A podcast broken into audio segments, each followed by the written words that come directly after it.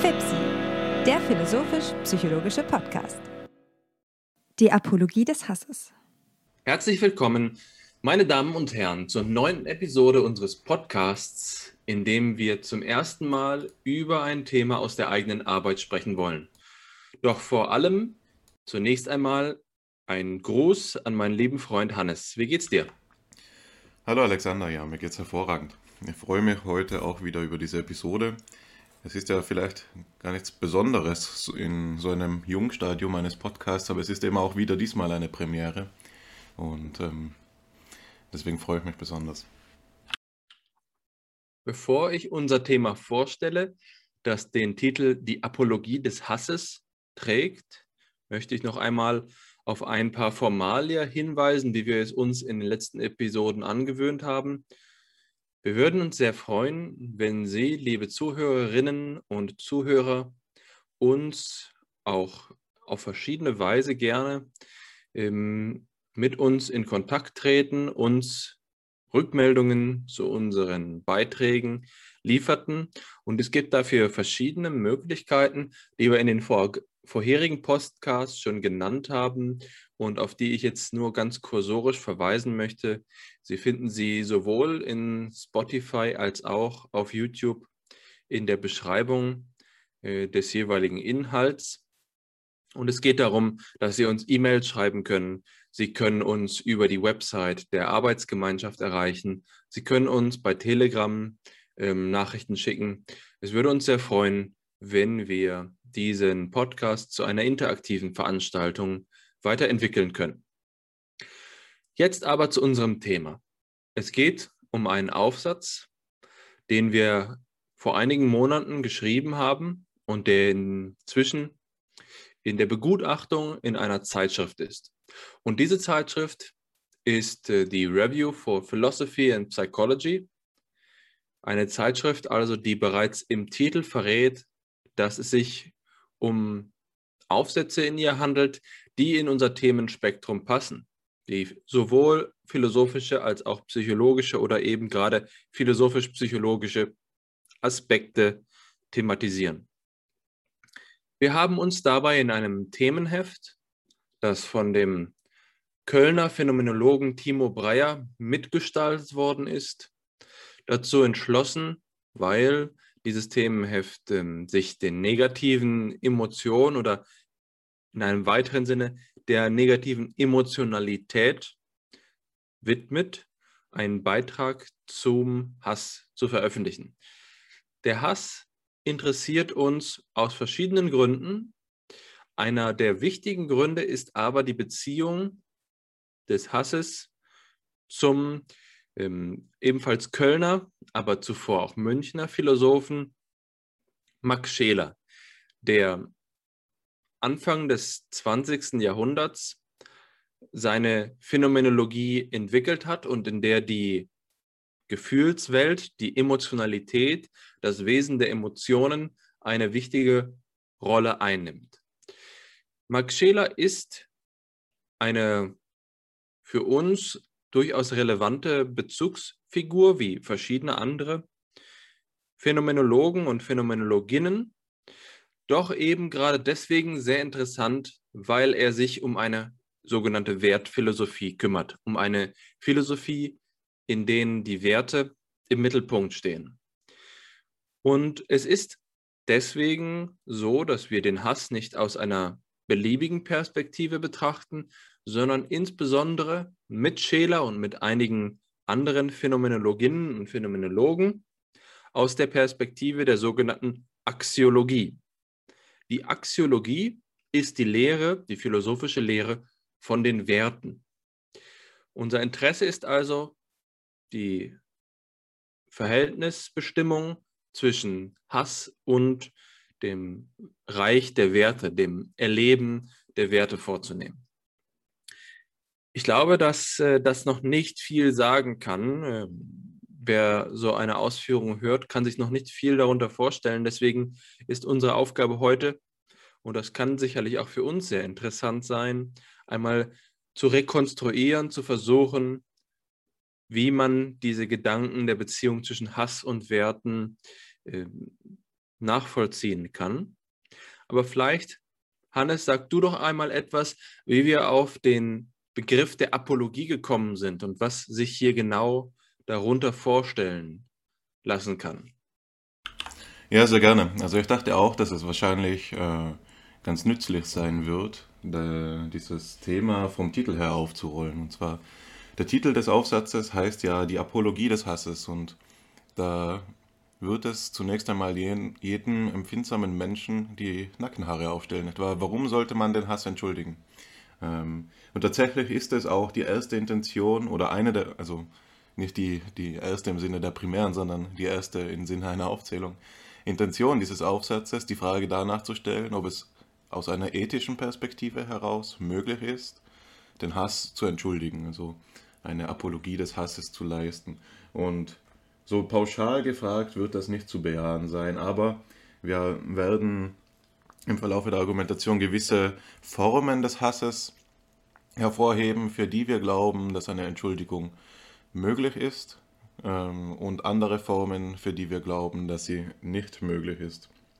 Ähm, und unter möglich meine ich jetzt ein so etwas wie ein ethisches Gebotensein. Ähm, das heißt, wir werden über diese Argumentationslinie auch eben ein Argument dafür entwickeln, wie es ähm, der Hass uns erlaubt, indem wir ihn überwinden beispielsweise, zu wachsen. Aber wir werden eben, und das ist der zweite Sinn der Apologie, uns nicht auf diese ethischen ähm, Überlegungen beschränken, im Sinne einer angewandten Ethik oder im Sinne der Reflexion auf, auf verschiedene moralische Beurteilungsmaßstäbe, sondern wir werden auch eine ähm, philosophische Apologeia des Hasses entwickeln, wozu es nötig sein wird, zunächst einmal alle moralischen Vorurteile oder alle moralischen Urteile einzuklammern, außen vor zu lassen und das Phänomen des Hasses, so wie es sich dem Bewusstsein präsentiert, zu untersuchen und in seinem Wesenskern zur Gegebenheit zu bringen. Also das ähm, sagt nicht viel mehr, als dass wir eine phänomenologische Untersuchung ähm, anstreben, die die Form eines Defensivarguments annimmt.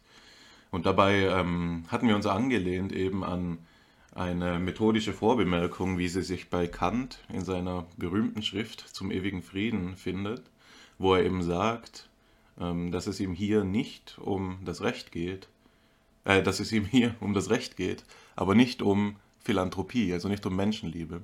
Das heißt, Kant will in seiner Untersuchung zum Frieden dezidiert nicht über Ethik im Sinne der Menschenliebe sprechen, sondern über Rechtszusammenhänge. Und analog dazu sind wir eben damit befasst, eine Phänomenologie zu entwickeln und nicht eine Misanthropie. Das heißt, es geht uns hier ganz dezidiert und ganz entschieden nicht um Menschenhass und es geht nicht darum, den Hass pauschal zu entschuldigen, sondern die Apologie ähm, ist quasi die gebotene Form dieser Schrift oder dieses Aufsatzes und jetzt eben dieses Podcastes, da der Hass ein teilweise zu Recht ähm, negatives Bild trägt, aber eben, so unsere Meinung, ein vorschnell geurteiltes Bild. Und wir wollen ähm, ein bisschen Langsamkeit in diese ganze Diskussion bringen. Aber wir sind uns eben sehr bewusst, dass dieses Argument von Anfang an bedeutet, einen Kampf zu führen, den man höchstwahrscheinlich verlieren wird. Ähm, also den Hass zu entschuldigen wird niemals ganz möglich sein. Ähm, an dieser Stelle glaube ich, ähm, dass ich noch eine kleine Bemerkung machen sollte zum Untertitel, der ja heißt Unterwegs zu einer positiven Phänomenologie der Unwertentdeckung. Nicht wahr? Weil sich dadurch noch einige theoretische Motive äh, nachzeichnen lassen, aus denen heraus wir den Aufsatz geschrieben haben. Also das Unterwegs zeigt an, dass wir hier kein vollständiges systematisches Werk vorlegen, sondern dass es vielmehr eine exploratorische Arbeit ist, eine positive Phänomenologie der Unwertentdeckung.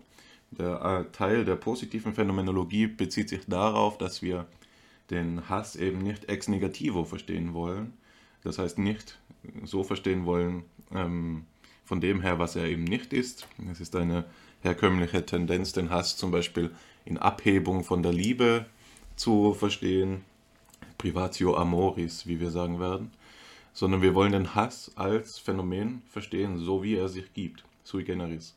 Und ähm, dieses Problem der, ähm, der positiven Gegebenheit findet sich eben auch in der Frage nach dem Unwert, weil es hier, ähm, also es geht uns um die Unwertentdeckung und dabei vertreten wir eben die These, dass es so etwas gibt, natürlicherweise, wie ähm, Unwerte, also nicht nur Werte und deren Negation, es gibt nicht nur das Leben und der Tod ist die Abwesenheit des Lebens, sondern in unserer Argumentationsweise müssten wir dafür argumentieren, dass es etwas Schreckliches am Tod gibt, das unwerthaft ist. Ähm, jetzt nur als ein Beispiel, es gibt natürlich eine ganze Reihe von Unwerten und die lassen sich auch systematisch entwickeln. Also so viel hierzu und ich denke, das reicht jetzt auch erst einmal als ähm, methodologische Präambel. Alexander, ich denke, der nächste wichtige Schritt wäre es zu sagen, was unsere wichtigsten Thesen sind und was uns überhaupt dazu gebracht hat, den Hass entschuldigen zu wollen. Da kann es, glaube ich, auch nur helfen, wenn ich noch einmal wiederholend bestärke, worum es uns im Kern geht und worum es uns nicht geht. Wir haben ja schon in einer vorherigen Episode über die Phänomenologie als eine Denkweise in der Geistesgeschichte gesprochen und auch schon die Idee einer phänomenologischen Psychologie angeschnitten. Und das ist sicherlich etwas, was es hier zu berücksichtigen gilt, um zu verstehen, was wir genau ähm, betrieben haben. Wir haben keine reine deskriptive Psychologie vorgenommen. Es geht uns nicht ausschließlich darum, introspektiv, über die Introspektionsfrage haben wir auch bereits gesprochen, darüber zu sprechen, wie es sich anfühlt, wenn man hasst. Es geht darum, die Erfahrung, die einzelne Erfahrung, die man selbst macht oder die Fremderfahrung als Ausgangspunkt zu nehmen, um ähm, zu einer Wesensanalyse zu kommen die Wesensbestimmung des Hasses hinsichtlich der Werthaftigkeit. Die zentrale These hast du gerade schon vorgestellt. Dabei geht es um den Begriff der Unwertentdeckung. Und wir haben darüber hinausgehend einige weitere äh, Thesen formuliert, bei denen ich sagen würde, dass sie ähm, voraussetzungsreich sind, insofern als wir ähm, noch mehr darüber sprechen müssen, wie Max Scheler sich Wertphilosophie vorgestellt hat. Aber schon einmal einführend sei erwähnt, dass eine unserer Ideen ist, dass der Hass eine Fundierungsfunktion im emotionalen Leben übernimmt.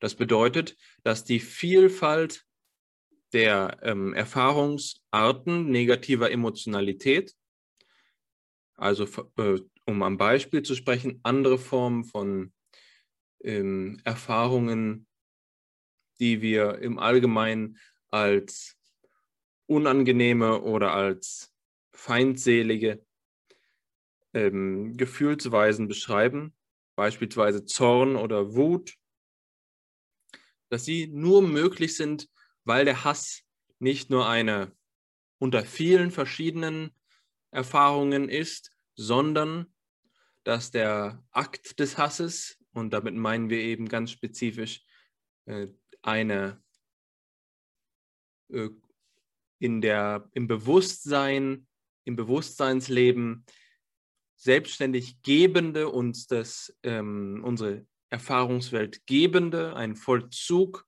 des Hasses und nicht sozusagen das des Hassens Gefühl, das unangenehme Gefühl, was einen erfüllt, wenn wir hassen, sondern wir meinen die Bewusstseinsstruktur, die uns im Hassen auf die Welt richtet, dass sie ursprünglich ist, dass sie anderen zugrunde liegt.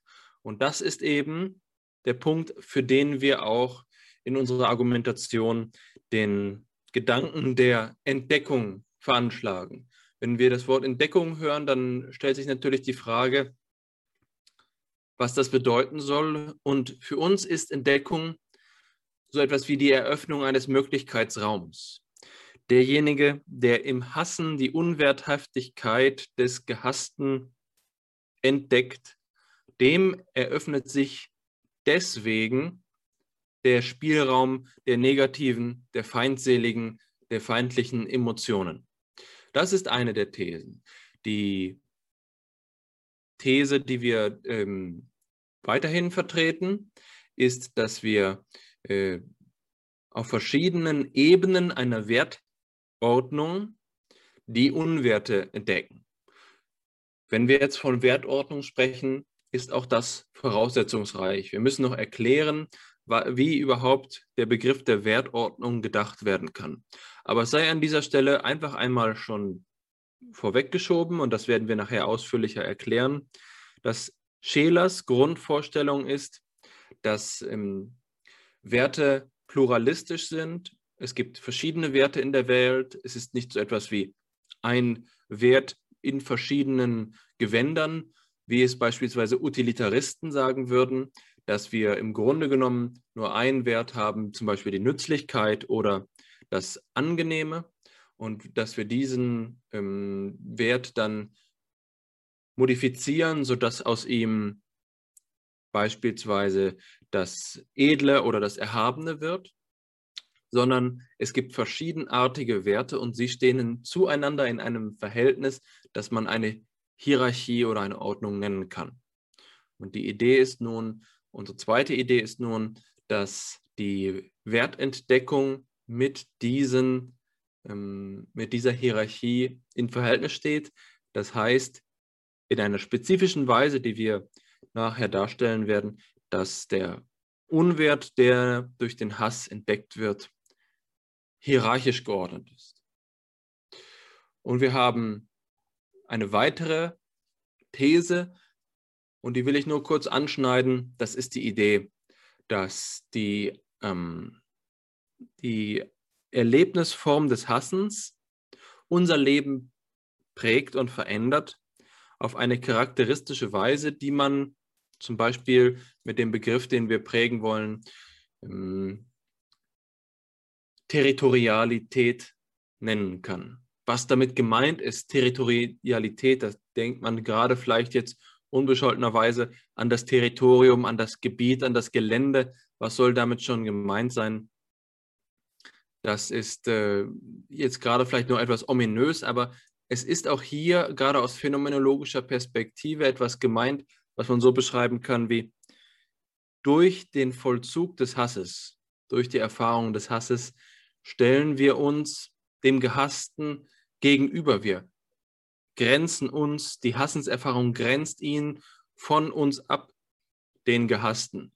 Und so ergibt sich gleichermaßen das Territorium des Feindes, des Gehassten und unser eigenes Territorium. Hier hat es also eine, so seltsam es klingen mag, eine personalisierende Funktion. Den äh, Gehassten, wenn es eine Person ist, zu hassen, bedeutet ihn auch als Individuum, als Person in der Welt festzustellen, festzulegen. Ähm, und so sind Erfahrungen wie der Hass durch ihre Entdeckungsfunktion etwas, was uns die Welt, die uns umgibt, auf eine Weise der Emotionalität erschließt. Die letzte These, die wir vertreten, ist, dass Hass ähm, im Verhältnis zu anderen Erfahrungen der Emotionalität steht. Und wir wollen dabei insbesondere das Ressentiment hervorheben, dass wir, unter dem wir rubrizieren, unter dem wir zusammenfassen, was in der Emotionalität im Allgemeinen als das auch wahrgenommen wird in der Regel, was die, der Hass als eine Persönlichkeitseinstellung ist. Das heißt, wenn wir in der Populärkultur heutzutage davon sprechen, dass jemand eine hasserfüllte Person sei, dass jemand ähm, sich in seiner äh, Art und Weise zu leben und sich zu verhalten durch den Hass auszeichne, was ja teilweise zum politischen Urteil geworden ist, dann muss man gut aufpassen, ob es sich wirklich um Hass handelt oder ob es sich nicht vielmehr um Ressentiment handelt. Das heißt, unsere Vorgehensweise in der Phänomenologie dient auch dem Zweck, den Hass als epistemische Kategorie, als eine Erkenntniskategorie, sehr präzise abzugrenzen von anderen Fällen des ähm, emotionalen, des, des Erlebens äh, negativer Emotionalität. Es gibt noch eine weitere These, die ich gerade unterschlagen habe. Die betrifft etwas, was Hannes im Laufe des heutigen Podcasts sehr ausführlich sicherlich erklären kann. Das ist die Beziehung des, zwischen unserem Hass, dem Vollzug des Hasses und äh, der sogenannten Alterität, der Auffassung des anderen als anderen, der Mitmenschen in ihrer Andersheit, in ihrer Fremdheit, in der Art und Weise, wie uns Menschen und eben andere Lebewesen gegeben sind, insofern als sie nicht wir selbst sind. Aber das ist eines von Hannes Steckenpferden und ich bin mir sicher, dass du das nochmal besser als ich erklären kannst.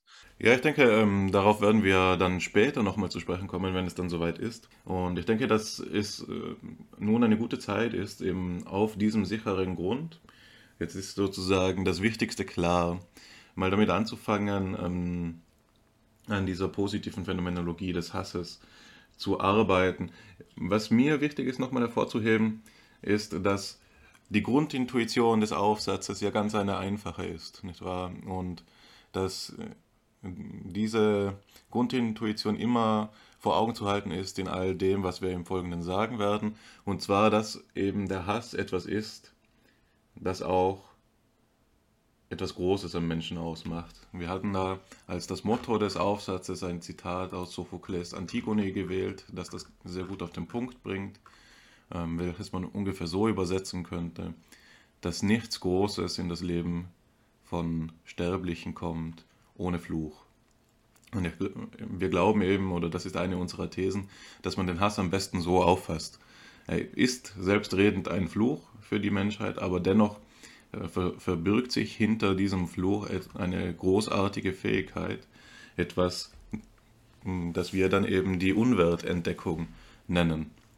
Ähm, das heißt, der Hass erfüllt diese vielleicht einzigartige e, emotionale Funktion, uns das Unwerthafte zu erschließen und damit klärt er uns natürlich auch über einen Realitätsaspekt auf.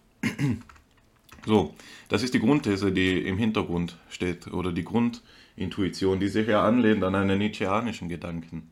Nicht wahr? Also, ich kann mich noch daran erinnern, als wir das Paper entworfen haben, dass dieses nietzscheanische, dieser nietzscheanische Aphorismus unser Ausgangspunkt war, unser Aufhänger, an dem wir ähm, die ersten Gedanken entwickelt haben, wo Nietzsche nämlich sagt, dass es ihm äh, wichtig ist, dass wir Feinde, äh, nach, dass wir danach streben sollten, Feinde zu haben, die des Hasses wert sind und nicht bloß der Verachtung. Nicht wahr? Hier ist die Idee die, dass jemand, ähm, den wir hassen, uns auf Augenhöhe begegnet, wohingegen jemand, den wir verachten, den Hass gar nicht wert ist, quasi. Und an einem Feind, den wir hassen, können wir wachsen. Ähm, der Hass selbst macht uns groß. Das ist hier Nietzsches ähm, unzeitgemäße Idee. Und die Zeit ist jetzt gekommen, glaube ich. Ja. Und ich glaube, wenn wir diese, diese ähm, Apologie des Hasses entwickeln wollen, ist es notwendig, zunächst ein, zwei ähm, methodologische äh, Irrwege präventiv zu markieren, sodass wir uns hier nicht auf falsch, falsche Wege begeben. Und das haben wir jetzt unternommen dadurch, dass wir systematische Missverständnisse des Hasses ähm, markiert haben eben. Und ich würde die einfach kurz durchgehen, die wichtigsten nennen. Und zwar ist der Hass zunächst einmal zu unterscheiden von seinen, seinen Konsequenzen. Und der Hass ist nicht das, was aus ihm folgt.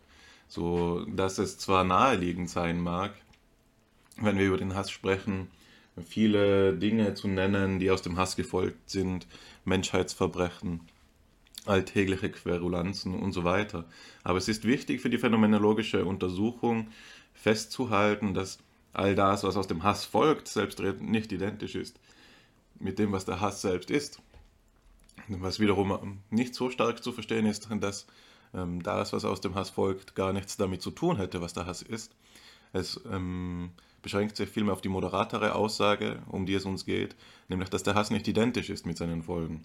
Das heißt, ein Beispiel von Hate Crime oder ein rassistisch motiviertes Verbrechen mag ein fruchtbares und ähm, wichtiges Thema sein, über das man sprechen muss, wenn man über den Hass sprechen will. Aber es wäre falsch zu meinen, dass das Beispiel hinlangte, alles über den Hass zu sagen. Oder dass das Beispiel gar identisch damit wäre, ähm, was der Hass ist. Also ähm, wir würden deshalb oder wir sind, verfahren deshalb so, dass wir diesen, diese Konsequenzen zunächst einmal auch ausklammern aus, dem, aus der Untersuchung des Hasses selbst. Vor allem auch, weil es ein so breites Feld ist, das viel mehr empirische Untersuchungen fordert als rein philosophische. Oder, oder besser gesagt, es fordert eine Kombination aus beiden. Darüber hinaus ist der Hass eben auch nicht zu verstehen als eine bloße Emotion.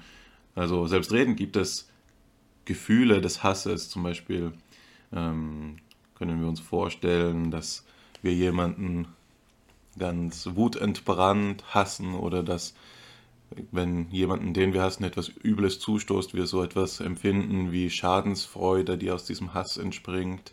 Ähm, aber es ist eben wichtig hier zu sehen, dass es gleichermaßen sich wieder so verhält, dass der Hass am Ursprung dieser Gefühle steht. Er das ist, was diese Gefühle gemeinsam haben, aber er ist nicht identisch mit den Gefühlen, mit den Hassgefühlen. Und hier kann man diese Unterscheidung ähm, aus der ähm, aus der Gefühlsphänomenologie bewenden, zwischen, äh, anstimmen zwischen Zustandsgefühlen und jetzt in diesem Fall Akten. Also die Zustandsgefühle sind zu unterscheiden von dem Akt des Hasses. Also es gibt, man kann sich, man kann eben diese Schadensfreude empfinden, die aus dem Hass entspringt, aber das ist etwas anderes als der Hass selbst, aus dem sie entspringt, nicht wahr? Und wie dieser Akt des Hasses dann zu verstehen ist, ähm, darauf kommen wir gleich zu sprechen. Vorher ist es noch wichtig zu sagen, aus systematischen Gründen, dass der Hass eben weder ähm, der Liebe bloß opponiert oder zu ihr symmetrisch wäre oder gar analog. Das heißt, keine dieser drei Optionen führt, wird dazu hinreichen, den Hass ähm, adäquat zu beschreiben. Das ist dieser Hintergedanke zwischen dem Untertitel eine positive Phänomenologie der Unwertentdeckung. Also um den Hass positiv zu beschreiben, ist es notwendig, ihn nicht ex negativo von der Liebe zu verstehen. Und es ähm, gibt einige Beispiele in der Literatur, eigentlich so gut wie alle, die diese Beziehung zwischen Hass und Liebe sehr stark veranschlagen und in den Mittelpunkt ihrer Untersuchung stellen. Also nur, nur kurz ähm, ausgeführt müsste man da eben sagen, dass der Hass der Liebe nicht opponiert. Das heißt, er ist nicht bloß ihr Gegenteil wenn Sternberg und Sternberg beispielsweise sagen, ähm, dass der Hass sich gleichermaßen wie die Liebe als eine Dreieckstheorie ähm, beschreiben lässt, wo der einzige Unterschied darin besteht, dass die Liebe die Intimität affirmiert, wohingegen der Hass sie negiert, dann wäre das so ein Beispiel eines oppositorischen Verständnisses von Hass ähm, zur Liebe eben. Und unseres Erachtens nach ist das wichtig und fruchtbar im Sinne der Hypothesengenerierung, also auf das Phänomen der Liebe zu schauen, aber es langt eben nicht dazu hin oder es ist noch äh, von vornherein nicht bewiesen, sondern es wäre erst zu beweisen, dass der Hass am besten auf diese Methode zu beschreiben wäre. Und dasselbe gilt eben für symmetrische Ansätze, sodass man sagen könnte, dass der Hass eine ähnliche Funktion in der Lebenswelt erfüllt wie die Liebe und dass es vielleicht sogar so wäre, dass der Hass die Liebe in gewissen Hinsichten ersetzen könnte, etwa wenn wir erst jemanden lieben, er uns dann betrügt oder sie uns dann betrügt und wir die Person dann hassen, anstatt sie zu lieben und der Hass quasi eben diese besondere symmetrische Funktion zur Liebe einnehmen könnte. Und eben gleich, äh, gleichermaßen ist der Hass nicht bloße Analogie zur ähm, Liebe. Also es gibt zwar gewisse Ähnlichkeiten, etwa dass beide ähm, auch nach unserer Ansicht fundamental sind für die Sinnordnung des Gefühlslebens. Aber diese Fundamentalität ist eben nicht ohne weiteres als Analogie zu verstehen, sondern man muss dafür argumentieren. Und wofür wir argumentieren werden, ist stattdessen eine Äquiprimordialität, das heißt eine Gleichursprünglichkeit von Hass und Liebe. Denn eine echte fundierende Funktion kann nur etwas Unabhängiges erfüllen. Und wenn wir den Hass als Analog als analog zur Liebe begreifen, dann ist er nicht ganz unabhängig von ihr. Ähm, was nicht heißt, dass es nicht Analogien zwischen ihnen geben kann. Nur es, worum es geht, ist zu sagen, dass diese Analogien nicht tief sind in dem Sinne, als dass die Wesensbestimmung des Hasses analogisch zu verfahren hätte. In diesem Sinn stimmen wir ihm Steinbock zu, wenn er sagt, dass zu lieben und zu hassen keine parallelen Akte sind. Auf der anderen Seite ähm, stimmen wir nicht mit ihm überein, wenn Steinbock eben sagt, dass der Hass in der Liebe fundiert ist. Und das ist eben die größte, das größte Missverständnis, auf das wir jetzt zu sprechen kommen müssen, nämlich das Verständnis von Hass im Sinne der Privation. Das heißt, der Hass wäre bloß so etwas wie die Abwesenheit der Liebe oder ein Mangel der Liebe. Und äh, dieses Cluster an Theorien und Thesen und Anschauungen wollen wir eben die Privatio Amoris nennen. Also alle diese Theorien, die den Hass von der Liebe her als deren Mangel verstehen, sind Privatio Amoris Theorien. Und wenn wir dies, das so nennen, dann machen wir das nicht ohne Grund, sondern wir wollen von der Privatio Amoris sprechen in Anlehnung an die Privatio Boni Theorien, die in, seit der Antike und in der Scholastik eben bedeutsam waren, wo es darum geht, dass das Böse nur als Abwesenheit des Guten denkbar ist oder, oder am besten so zu verstehen ist.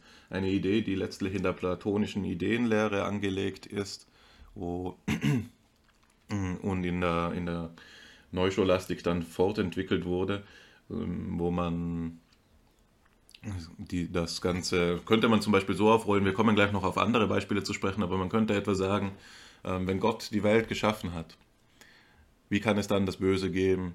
Ist es nicht vielmehr so, dass das Böse nur dort ist, wo die Schöpfung aussetzt. Also, weil wie könnten wir den guten Schöpfer Gott konsistent denken, wenn er etwas Übles in die Welt setzte? Nun ja, also wir werden sehen, das wirkt jetzt ein bisschen unzeitgemäß, aber wir werden sehen, wie diese Denkweise an Brisanz gewinnt. Und dafür ist es notwendig und sachdienlich, einige Nuancen zu differenzieren, nämlich dass äh, Privatio-Boni-Theorien verschiedene Formen annehmen können oder verschiedene Thesen ähm, aussagen können. Etwa, dass das Böse die Absenz des Guten ist oder dass das Böse die Limitation des Guten ist oder aber auch, dass das Böse das notwendige ähm, Komplement oder eben das Gegenstück zum Guten ist. Ein Beispiel dafür, dass ähm, das Böse die Absenz des Guten ist, hatte ich gerade genannt. Das findet sich etwa bei Augustinus oder Spinoza. Ein Beispiel dafür, dass das Böse ähm, die Limitation des Guten ist, wären die ganzen manichäischen Theorien, die eben die Geschichte als einen Kampf zwischen Gut und Böse begreifen, wo die Kraft des Bösen sich daher bezieht, dass es das Gute unterdrückt. Auch Kolnay führt das aus in seinem wegweisenden und für uns auch sehr bedeutsamen ähm, Aufsätzen zum Hass. Und ein Beispiel dafür, dass ähm, das Böse eben das notwendige Komplement der, des Guten ist, wäre die Idee, dass der prästabilierten Harmonie von Leibniz etwa, der das, das Ganze der Welt so versteht, dass es ähm, ein ästhetisches Ganzes bildet, das eben Kontraste benötigt, sodass die Welt weniger vollkommen wäre, würde sie des Bösen ermangeln. Nicht wahr? Also im Sinne weniger vollkommen schön, weniger vollkommen harmonisch. Das ist hier die Idee. Aber ich denke, das ist jetzt genug von ähm, diesen Unterscheidungen, die sich mehr oder weniger analogisieren lassen auf Ideen, ähm, was die Privatio Amoris angeht, also eben die Idee, dass dass äh, die Liebe gleichsam ähm, nicht als bloße Absenz, als bloße, äh, dass der Hass sich nicht als Absenz, als Limitation oder eben als notwendiger Counterpart der Liebe aufzufassen ist. Ähm, ich denke, das ist ein guter Zeitpunkt, um überzugehen zu unserem Material, das diesen Gedanken nochmal auf die Spitze treibt, wie man eben ähm, das, wie schwierig es sein kann auch, dass, dass ähm, den Hass und das Böse für sich selbst zu denken. Und das äh, ist ein Material, das sich eben von Bertrand Russell her bezieht und vielleicht verständlich macht, warum es eben Jahrhunderte der Diskussion zu eben dieser Frage gegeben hat. Alexander, wärst du so gut, dürfte ich das an dich weitergeben? Das mache ich gerne. Ähm, ich sehe schon, dass wir in unseren Ausführungen, das ist uns gar nicht beim Schreiben aufgefallen, doch uns in ausgesprochen komplexe ähm, Gedankengänge begeben haben und es dementsprechend ausgesprochen lange bedarf, um sie angemessen einzuführen. Auch jetzt habe ich noch immer das Gefühl, dass es viele Grundlagen unserer Überlegungen gibt, die wir noch nicht ausreichend einsteigerfreundlich präsentiert haben. Aber vielleicht ergibt es sich das ja einfach Schritt für Schritt, wenn wir darüber sprechen. Dieses Material, von dem du sprichst, ist aus einer Arbeit von dem ähm, einflussreichen britischen Philosophen Bertrand Russell, der ähm, diese Idee der Privatio Boni vorstellt. In seinem Text heißt es, The belief that, as a matter of fact, nothing that exists is evil is one which no one would advocate except a metaphysician defending a theory. Pain and hatred and envy and cruelty are surely things that exist and are not merely the absence of their opposites. But the theory should hold that they are indistinguishable from the blank unconsciousness of an oyster. Indeed, it would seem that this whole theory has been advanced solely because of the unconscious bias in favor of optimism, and that its opposite is logically just as tenable. We might urge that evil consists in existence and good in non existence, that therefore the sum total of existence is the worst thing there is, and that only non existence is good. Indeed, Buddhism does seem to maintain some such view. It is plain that this view is false, but logically it is no more absurd than its opposite.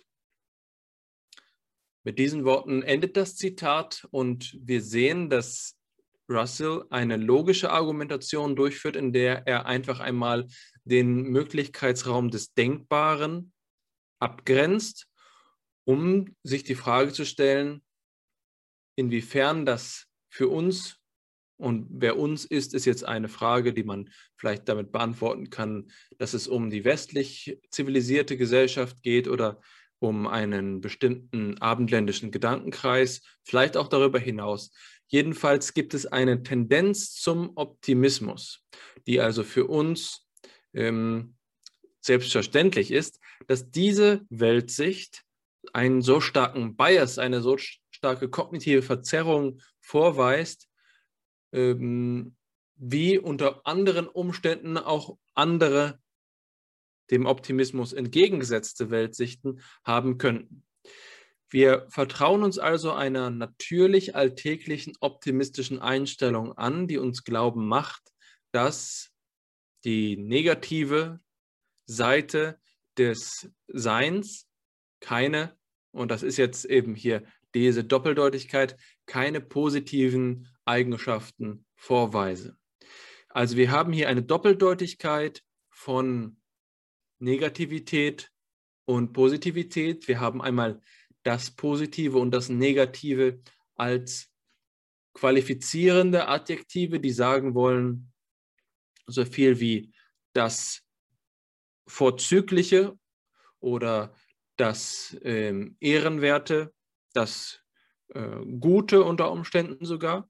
Und auf der anderen Seite bedeutet eben Positivität im logischen Sinne etwas, was überhaupt als etwas Selbstständiges als etwas ähm, in einer für sich stehenden Weise charakterisiert werden kann. Man kann also das Negative positiv bestimmen. Man kann in diesem Sinne eben auch das Böse positiv bestimmen, wenn man einsieht, dass es einen angemessenen epistemischen Anspruch darauf hat, unabhängig zu sein. Natürlich könnte man sich jetzt fragen, ob Russell damit eine Argumentation verfolgt, die man auf alles erweitern kann. Ist ähm, dementsprechend auch äh, ähm, meinetwegen Dunkelheit, etwas Selbstständiges und nicht nur die Abwesenheit von Licht, was ja eine spannende Kontroverse in der Farbenlehre gewesen ist, in der Goethe tatsächlich auch metaphysisch die Auffassung vertreten hat, dass Dunkelheit eine eigenständige Wirkungsnaturmacht sei und eben gerade nicht die, ähm, die Abwesenheit von Licht, sich also Newton entgegengestellt hat. Das kann man natürlich nicht beliebig erweitern und äh, deswegen bedarf es einer kritischen Prüfung. Die Frage ist eben, auf welcher Ebene wir das kritisch prüfen können. Entscheidend ist zu sehen, dass diese Ebene, und das ist hier der Punkt, den Russell macht, nicht unsere naiven alltäglichen Vorannahmen sein können. Es bedarf einer, ich schätze den, das Wort Parallaxe, eines, äh, einer eines Blickpunktwechsels, eines äh, Perspektivenwechsels, um äh, ein Urteil fällen zu können. Wir können nicht sagen, dass äh, der Hass oder das Böse ausschließlich als die Abwesenheit ihres Gegenteils äh, qualifiziert werden können, also als eine unabhängige Bestimmung vorgenommen werden können, nur weil wir es gewohnt sind, so zu denken. Das ist vorphilosophisch und vor allen Dingen ist es ganz und gar nicht phänomenologisch. Wir brauchen also eine Bemühung um einen Standpunkt, von dem wir aus tatsächlich zu einem sachlich angemessenen Urteil über die Frage der Natur von bestimmten dyadischen Bestimmungen oder eben Bestimmungen von einem äh, Sachverhalt, den man im Allgemeinen in, einer, in einem Spektrum, in einer Beziehung, in einer Opposition charakterisiert. Man kann also fragen, ist der Gegensatz zwischen Gut und Böse eine Eigenschaft von Gut und Böse oder ist das Böse als Gegensatz zum Guten nur eine Eigenschaft des Guten? Das sind die beiden Optionen. Entweder haben wir zwei unabhängige Glieder, die miteinander ins Verhältnis treten, oder wir haben eine Sache und qualifizieren das andere nur als die mögliche Eigenschaft von Abwesenheit an dieser Sache. Dann gibt es nämlich eben nur eine Sache überhaupt.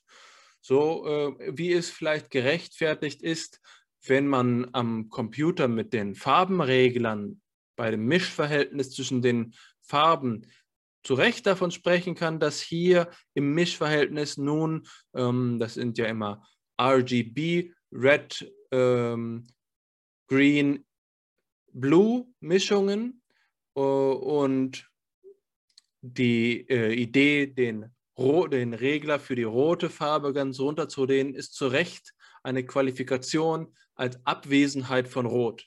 Das ist dann nicht eine neue Eigenschaft des Nicht-Roten, die dort zutage tritt. Es gibt also tatsächliche positive Beispiele für Fälle, in denen wir zu Recht sagen, es ist etwas nur ein Zustand in der Welt, ein, ein Sachverhalt in der Welt ist nur als Abwesenheit von etwas charakterisiert.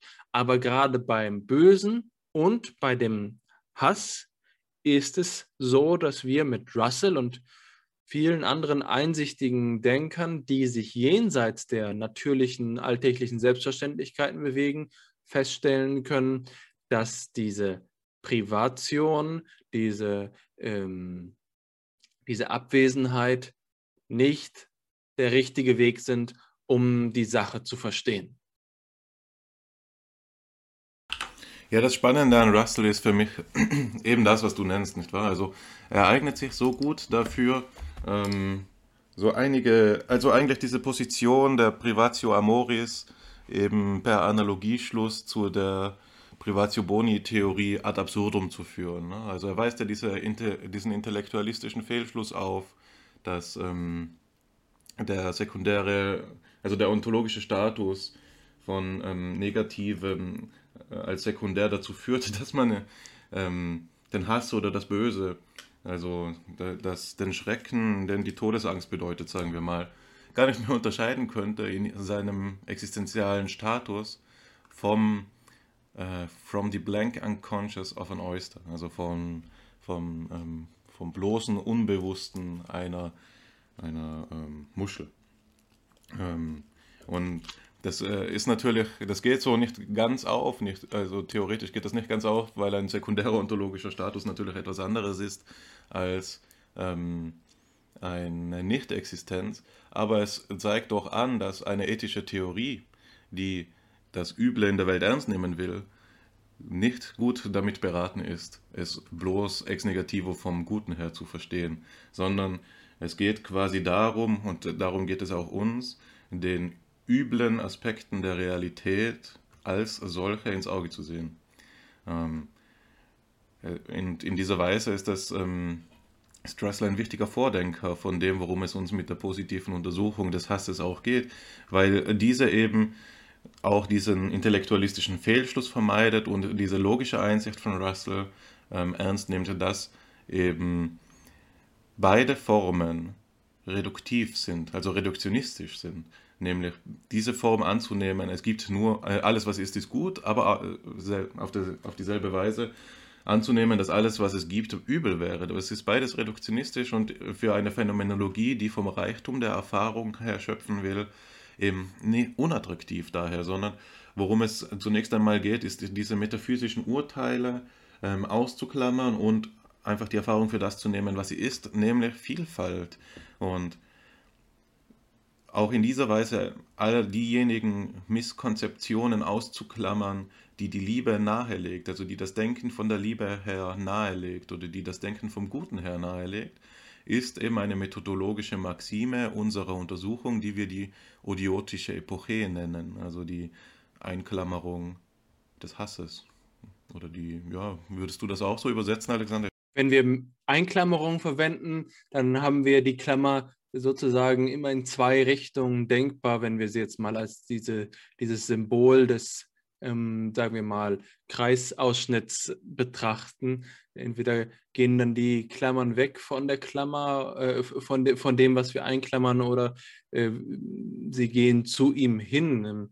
Und die Frage ist dann, ist das hervorgehoben oder ist das eingeschränkt? Und diese Metapher des Einklammerns ist deswegen äh, gerade eben, weil es im Englischen mit Bracketing noch stärker äh, ambivalent ist im Verhältnis zu Einklammern, Ausklammern, bei dem wir beim Ausklammern eben noch eine stärkere Idee davon haben, dass etwas herausgenommen wird, dass das hier doch ähm, missverständlich ist.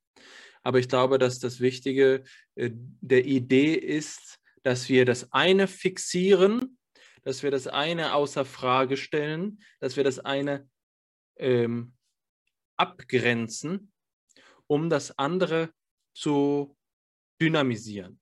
Wenn wir die gesamte Welt in ihrer Komplexität haben, sind wir nicht dazu imstande, alle Verhältnisse zwischen Faktoren zu berücksichtigen. Wir müssen jetzt einen Bestandteil, der natürlich auch bedeutsam ist. Es wäre vollkommen unsinnig zu sagen, dass wir das Böse oder Üble ganz ohne Hinsicht auf das Gute verstehen könnten. Natürlich ste steht es auch in Frage, aber zu sagen, all das, was diese Beziehungen zum Guten sind, das ist für uns jetzt einmal nicht gleichgültig, sondern festgestellt und dadurch ermöglicht sich uns erstens das andere, in seiner Dynamik zu betrachten, weil wir davon abblicken, was es eben nicht ist. Und zweitens, und das ist das Entscheidende und ausgesprochen Wichtige, dann später, dann später auf das, was wir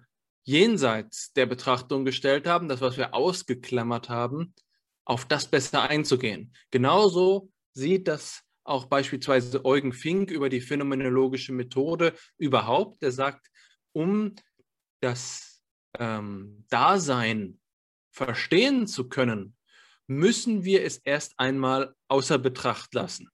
Und das wirkt ganz seltsam, wenn man es erst einmal so hört. Wie soll man denn etwas verstehen, bei dem man sich der Verstehensbemühungen enthält?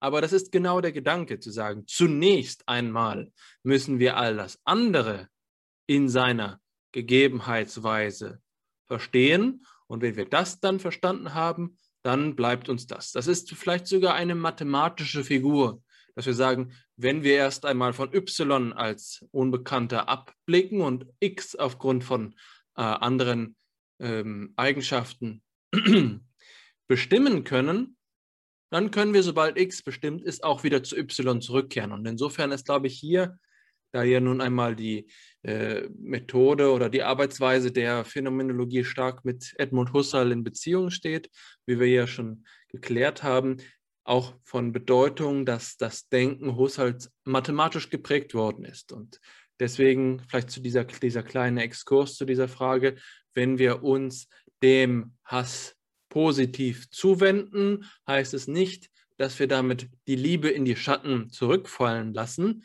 sondern es geht uns ganz explizit darum, auch gerade deswegen, weil wir den Hass positiv bestimmt haben, später eine noch bessere Bestimmung der Liebe vornehmen zu können.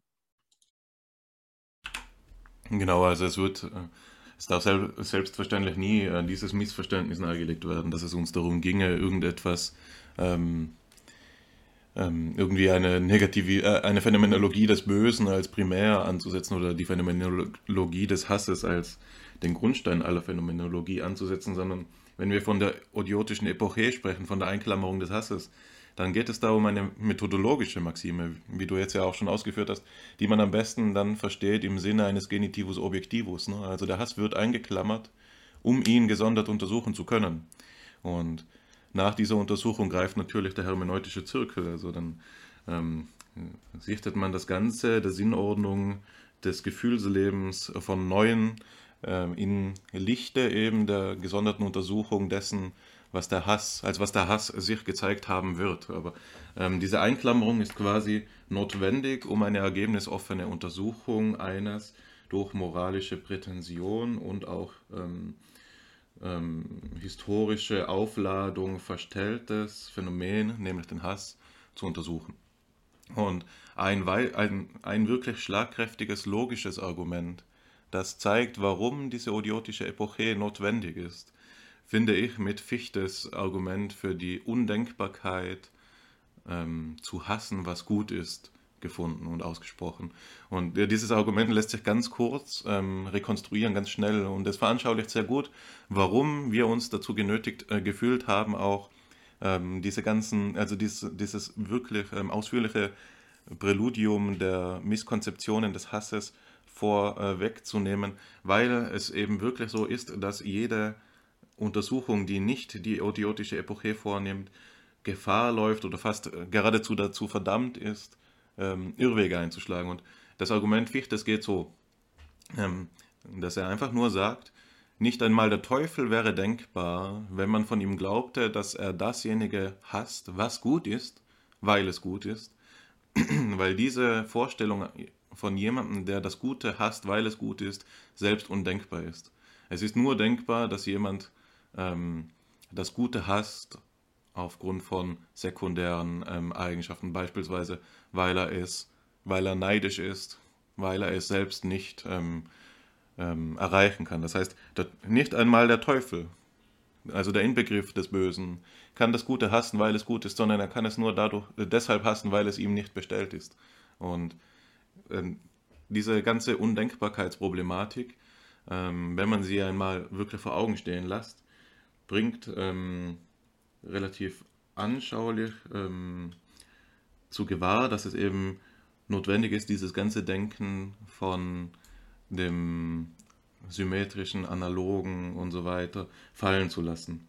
Wenn wir den Hass als Kompliment der Liebe verstehen oder das Unwerthafte als bloßes Kompliment des Werthaften, dann kommen wir nicht weiter. Wir können den Hass nicht denken. Wir können ihn nicht originär denken, sondern immer nur als Privation, immer nur als Sekundärphänomen. Und worum es uns jetzt eben gehen wird, und das ist der nächste Schritt der Argumentation, ist die axiologische Grundlage zu skizzieren, aufgrund derer der Hass ähm, genuin sui generis eben zum Vorschein kommen kann. Und ich denke, das ist ein guter Zeitpunkt, um an dich zu übergeben, Alexander. Das ist ja eines deiner Expertisegebiete. Danke sehr. Ich glaube, dass der Gedanke, den wir jetzt gemeinsam durchführen sollten, der folgende ist, stellen wir uns mal auf den Standpunkt, die bisherige Argumentation hätte überzeugt. Unsere Argumentation sei ausreichend gewesen, um zu zeigen, dass es sich lohnt, sich mit dem Hass auseinanderzusetzen. Das heißt, a, ihn nicht für etwas zu halten, bei dem sich sogar Wissenschaftler ähm, sozusagen aus ethischem Skrupel vor der Untersuchung zurückhalten sollten, weil es eben so etwas Teuflisches ist, dass wir es gar nicht erst anfassen. Äh, B, dass es ähm, die Beschäftigung mit dem Hass gleichgültig sei, weil all die Eigenschaften des Hasses geklärt werden, wenn wir einfach nur auf, ähm, auf, die, äh, auf die Liebe schauen und dann eben C, die Einsicht, dass es hier einer Vorgehensweise bedarf, die nicht trivial ist. Und das ist jetzt gerade der Punkt, an dem wir, glaube ich, ankommen müssen, zu sagen, wo ist das Problem bei der Bestimmung des Hasses? Weswegen können wir Hass nicht wie jede andere Erfahrungsweise, die sich so äh, vollzieht, einfach aus einer beschreibenden Perspektive vornehmen?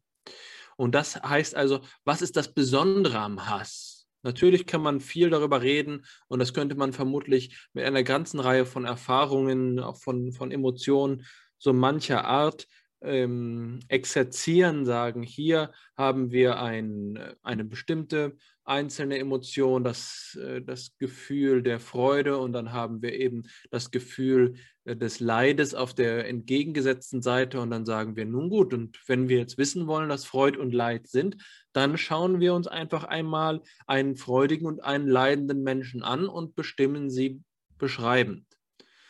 Aber dann kommt jetzt eben für uns der Punkt, an dem die Phänomenologie einspringt. Denn der Hass und die Liebe gleichermaßen, aber eben nicht in einer reinen Parallelstellung, sondern in einer ähm, Wesensverwandtschaft der, äh, der logischen Art, sind eben etwas, was über die bloße Sphäre der Beschreibung auf Grundlage von einem Selbstbericht oder von Fremderfahrung hinausgeht wenn wir die Liebe vollziehen, gibt es da etwas, was sich nicht in der mm, erschöpft, was wir Schmetterlinge im Bauch oder ähm, ein, das, das Gefühl, etwas Angenehmes zu erfahren, gibt es. Äh, mag jetzt erst einmal intuitionistisch klingen, das mag so etwas wie eine, eine Mystifizierung auf den ersten Blick sein, wenn wir sagen, gibt es da nicht etwas, was sich unserer Erfahrung entzieht oder unserem, unserem sozusagen Tagbewusstsein, Tagwachen Bewusstsein, was darüber hinausgeht. Aber um ehrlich zu sein, äh, ist es eben die Frage, ob das dieser, dieser, dieser Verdacht, das handelt sich jetzt um eine Esoterik der Liebe oder um eine Hass- oder Liebesesoterik, dass sich der nur ergibt, wenn wir uns von vornherein darauf stellen, dass unser Alltagsverstand, unser wacher, rationaler, intellektueller ähm, äh, unsere Einstellung zur Welt, dass die die Norm für das Erleben sei und gewisserweise eben auch in einer rationalistisch, scientistisch geprägten Welt sozusagen der Standard ist. Nur das, was wir unter dem Mikroskop mit Klarheit und einem Protokoll daneben liegend, worauf wir dann den Finger legen können, nur dasjenige ist etwas, über das wir ernsthaft reden können. Alles andere ist Zauberei. Da müssen wir jetzt eben sagen, Moment mal, ähm, die Erfahrungswelt, die sich uns zeigt, ist gerade, wenn wir phänomenologisch denken, wenn wir also die Erscheinungsweise unserer gesamten Erfahrung ernst nehmen und für sie eine strenge, rigide wissenschaftliche ähm, Thematisierung verlangen, dann können wir nicht sagen, wir halten uns jetzt zurück, sondern im Gegenteil. Wir müssen uns darum bemühen, selbst für die kryptischsten, für die äh, also ephemersten, für die flüchtigsten Erfahrungsweisen noch einen Zugang zu entwickeln. Und das, das ist der Punkt, an dem wir eben sagen, es gibt hier noch einen Unterschied zwischen Freud und Leid, die klare Emotionen sind, und Liebe und Hass. Und das hat schlicht und ergreifend damit zu tun, was, und da ist jetzt gewisserweise ähm, jede Zuhörerin und jeder Zuhörer selbst der, der Richter, oder die Richterin. das ist etwas, was wir erfahren können, und zwar in dem Vollzug der Bedeutung der Liebe, die sich nicht darin erschöpft, eine, ähm, eine angenehme Gefühlslage zu haben, wie das zum Beispiel Spinoza von der Liebe gesagt hätte. Hier gibt es doch etwas, was zum Beispiel überzeitlich ist. Das heißt, äh, Max Scheler würde von einem beständigen Strahlen, das von der Liebe auf, seinen Gegen, auf ihren Gegenstand äh, geht, sprechen, eben von dem Bedeutungszusammenhang, der Bedeutungshaftigkeit des Liebeserlebnisses. Das ist es, äh, was wir sozusagen als nächsten Schritt aufzeigen wollen. Das ist das Entscheidende, um zu sagen, uns geht es nicht einfach mit dem Thema des Hasses um eine beliebige Emotionalanalyse, bei dem wir nun an der nächsten Stelle sagen können, jetzt braucht es nichts weiter als eine Beschreibung aus der ersten Personenperspektive und dann ist alles klar, sondern wir reden über etwas, das, ich hatte es vorhin schon mal äh, angedeutet, das eine fundierende Funktion im gesamten Erlebnisraum unserer, unseres Bewusstseins einnimmt. Wenn wir dem Lieben oder dem Hassen auf den jeweils selbstständigen Wegen dieser beiden Phänomene, dieser beiden Erlebnisweisen nachforschen, gelangen wir an eine, an eine primordiale, an eine grundlegende, an eine ursprüngliche Region unseres Seins heran, die wir nicht einfach mehr nur erklären können als Emotion. Du hattest den Unterschied zwischen Gefühlszuständen und Akten schon beschrieben. Aber es gibt natürlich auch Akte, die, bei denen wir sagen würden, als Vollzugsweise des, äh, des Bewusstseins, in diesem Akt äh, des, der Angst gibt sich uns das Unbekannte, können wir sagen, die vielleicht nicht auf dieselbe Weise wie Liebe und Hass diese grundlegende Funktion haben. Die Frage ist also, wenn wir nun Liebe und Hass nachdenken, nachforschen, kommen wir an dieses ungewöhnliche an diesen ungewöhnlichen Punkt, an dem wir sagen können, das ist doch etwas, auf dem unser Leben ruht. Das ist so bedeutungsvoll, das ist ähm, die Grundlage für so vieles weiteres gibt. Und hier kommen wir an den Punkt, bei dem wir sagen müssen, was ist das denn nun? Und die Antwort, äh, die wir aufgreifen, die Antwort, die wir weiterdenken, ist die von vorhin bereits angesprochene Axiologie. Das ist etwas, mit dem wir versuchen, habhaft zu werden, diesem Ungewöhnlichen und über die Emotionen und über viele andere Formen von Akten, die nicht so fu äh, fundamental sind, das Hinausweisende, mit dem wir dem habhaft zu werden versuchen. Die Axiologie ist unser Versuch zu sagen, das, was an Liebe und Hass als Vollzügen, Selbstvollzügen unserer ähm, Weltkonstitution, unseres unserer Erlebniskonstitution, unserer der Konstitution unserer eigenen Erfahrung, was da so ähm, tief in die Tiefenschicht reicht, das hat etwas mit Werten zu tun.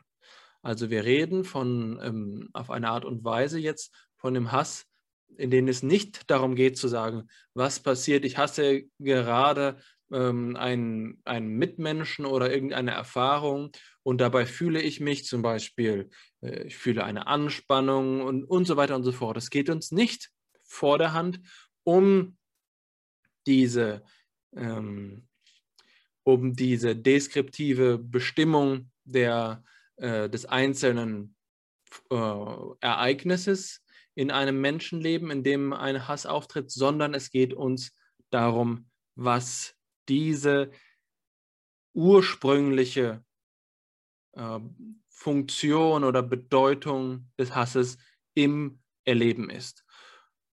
Um die Antwort zu verstehen, müssen wir jetzt allerdings begreifen, was das sich mit den Werten auf sich hat. Und das ist wiederum keine Trivialität. Wertphilosophie ist eben etwas, was nicht einfach bedeutet, Wert ist zum Beispiel, das hören wir heute oft, der, der Wert der Gerechtigkeit der Wert ähm, der Gleichheit. Politische Werte, und das muss man sich jetzt mit Anführungszeichen denken, äh, Werte, denn es ist gar nicht so leicht zu sagen, Gleichheit ist ein Wert. Natürlich können wir sagen, wir ähm, halten die Gleichheit in Ehren, aber wenn wir jetzt einfach mal ganz logisch den Begriff nehmen, Gleichheit, dass sich zwei Dinge gleich sind, ist gar keine Wertbeziehung. Man kann sagen, hinsichtlich von einer Wertung herrscht Gleichheit. Wir werten zwei Dinge als etwas gleich, natürlich, aber in der Regel ist Gleichheit etwas, was für uns wertvoll ist, als eine äh, gesellschaftliche Errungenschaft beispielsweise. Ähm, das ist natürlich jetzt eine kontroverse äh, Debatte. Genauso gut könnte man sagen Ordnung. Ordnung als etwas, das äh, ein vermeintlicher Wert ist, aber damit meinen wir eigentlich Ordnung als etwas gesellschaftlich Wertvolles. Was heißt jetzt aber dieses wertvoll sein? Heißt das nur so viel wie nützlich, wie be bereits angedeutet? Ist das etwas, was allem gemeinsam ist? Oder gibt es, und ich habe ja bereits gesagt, dass äh, das die Position ist, die phänomenologisch salient ist, gibt es verschiedene, grundverschiedene und eben auch inkommensurable, nicht mit dem gleichen Maßstab zu messende Wertformen.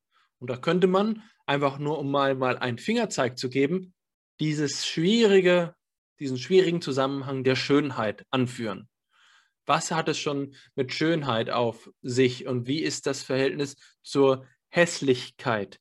Ist das etwas, bei dem wir sagen können, dass wir Schönheit zum Beispiel mit dem Wert der Gesundheit analogisieren können, ist es so, dass wir sagen, es gibt einen kontinuierlichen Übergang von Gesundheit zu Schönheit. Für Max Scheler sind Gesundheit und Schönheit beides Werte.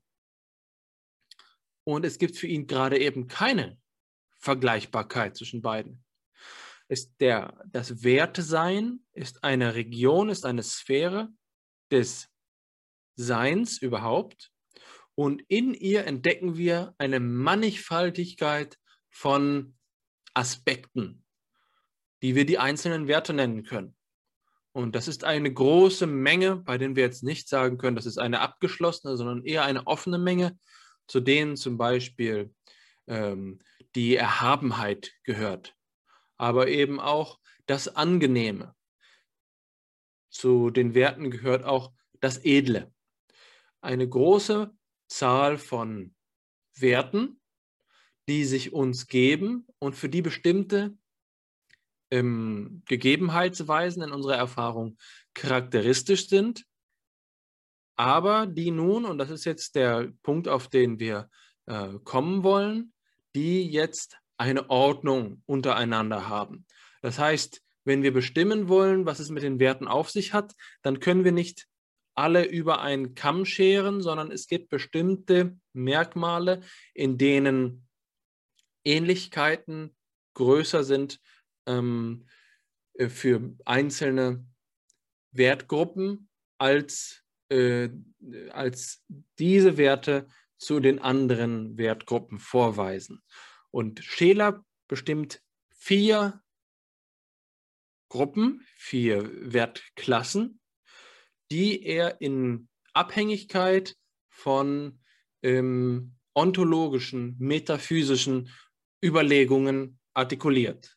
Für ihn ist es also so, dass Werte bestimmt werden können, indem wir uns das Sein anschauen und den Aufbau des Seins anschauen.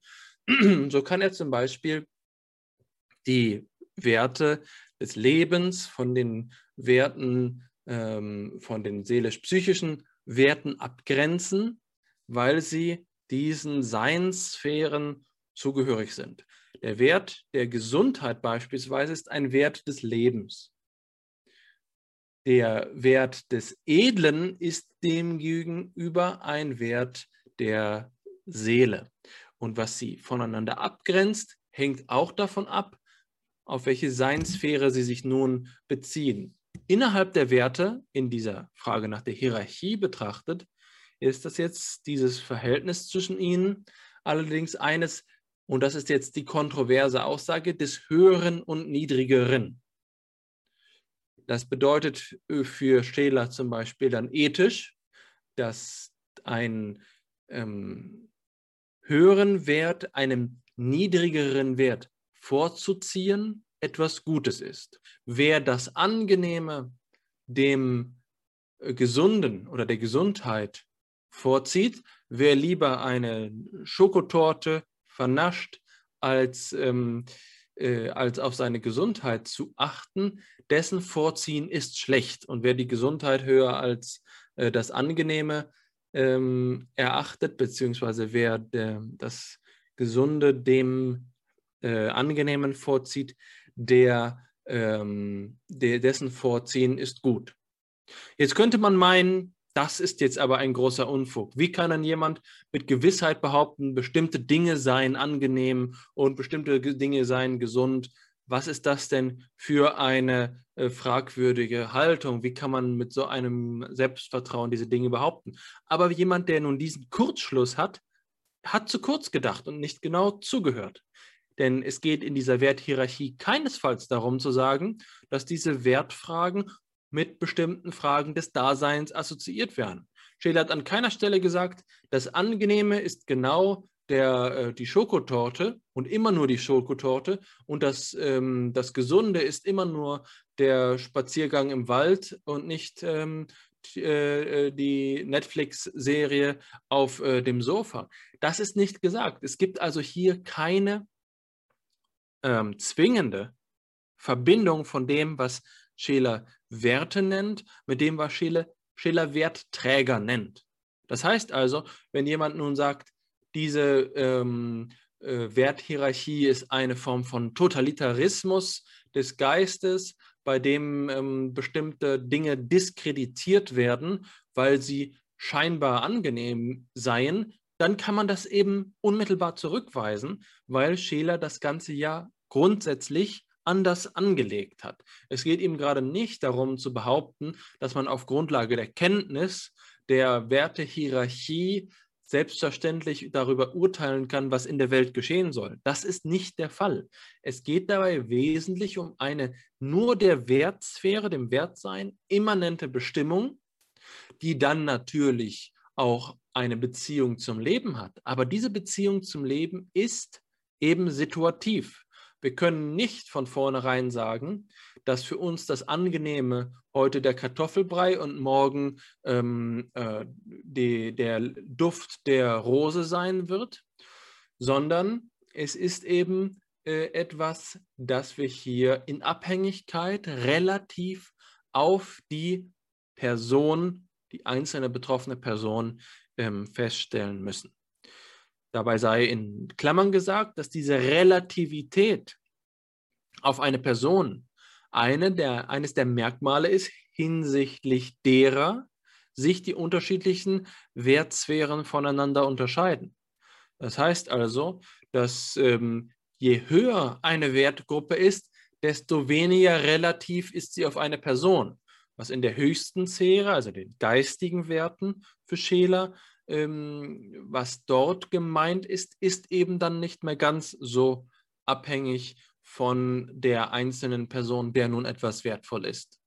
Ich glaube, das ist jetzt erstmal ein grundlegender Einblick gewesen in das wertphilosophische Denken. Ich will nur mal anmerken, dass diese wertphilosophischen Zusammenhänge in keiner Weise nur von Scheler gedacht worden sind, im Gegenteil war gerade am Anfang des 20. Jahrhunderts das Thema des Wertes ein ganz heißes Eisen und wurde von vielen Philosophinnen und Philosophen thematisiert.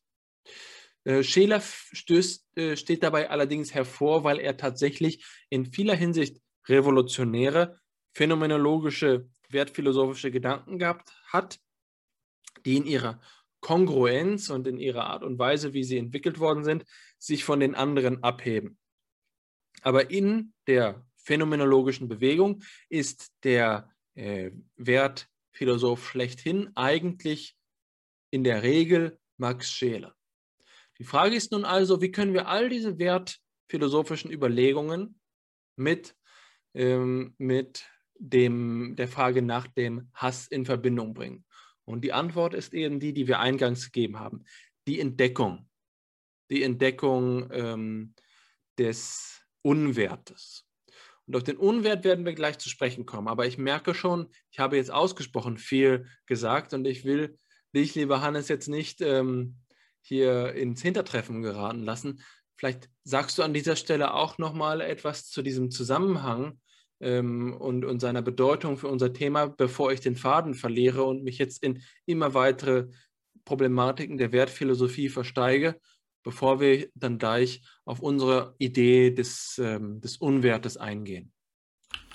Ja, sehr gerne. Also ich denke, dass wir uns hier so ein bisschen auch in den systematischen Zusammenhängen des Aufsatzes verrennen hat, oder kann man als Fingerzeig lesen, dass ein weiterer Aufsatz bevorstehen muss? Den haben wir ja auch schon angedacht.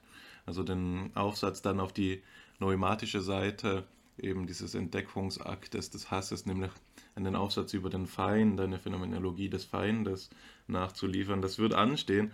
Ähm, nun auf die Frage dazu, ähm, auf die Bedeutsamkeit der Axiologie für die Beforschung, äh, für die phänomenologische Beforschung des Hasses.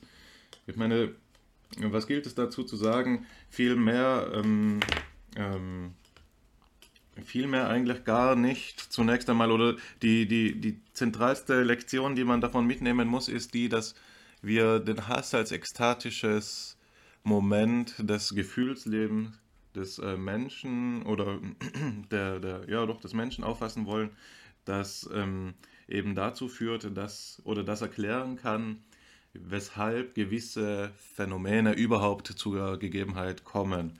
Nicht wahr? Also das ist diese axiologische Grundthese Schelers, der wir uns anschließen, dass die Wertnehmung der Wahrnehmung vorausgeht. Die Wertnehmung hier ist eben diese Fakultät des ähm, Gefühlslebens, die das Werthafte nimmt. Also so wie die Wahrnehmung, die das Wahrnehmbare nimmt, nimmt die Wertnehmung das Werthafte. Und der Hass ist eben eine Fakultät, die diese Wertnehmung vollzieht, nämlich die Wertnehmung des Unwerthaften.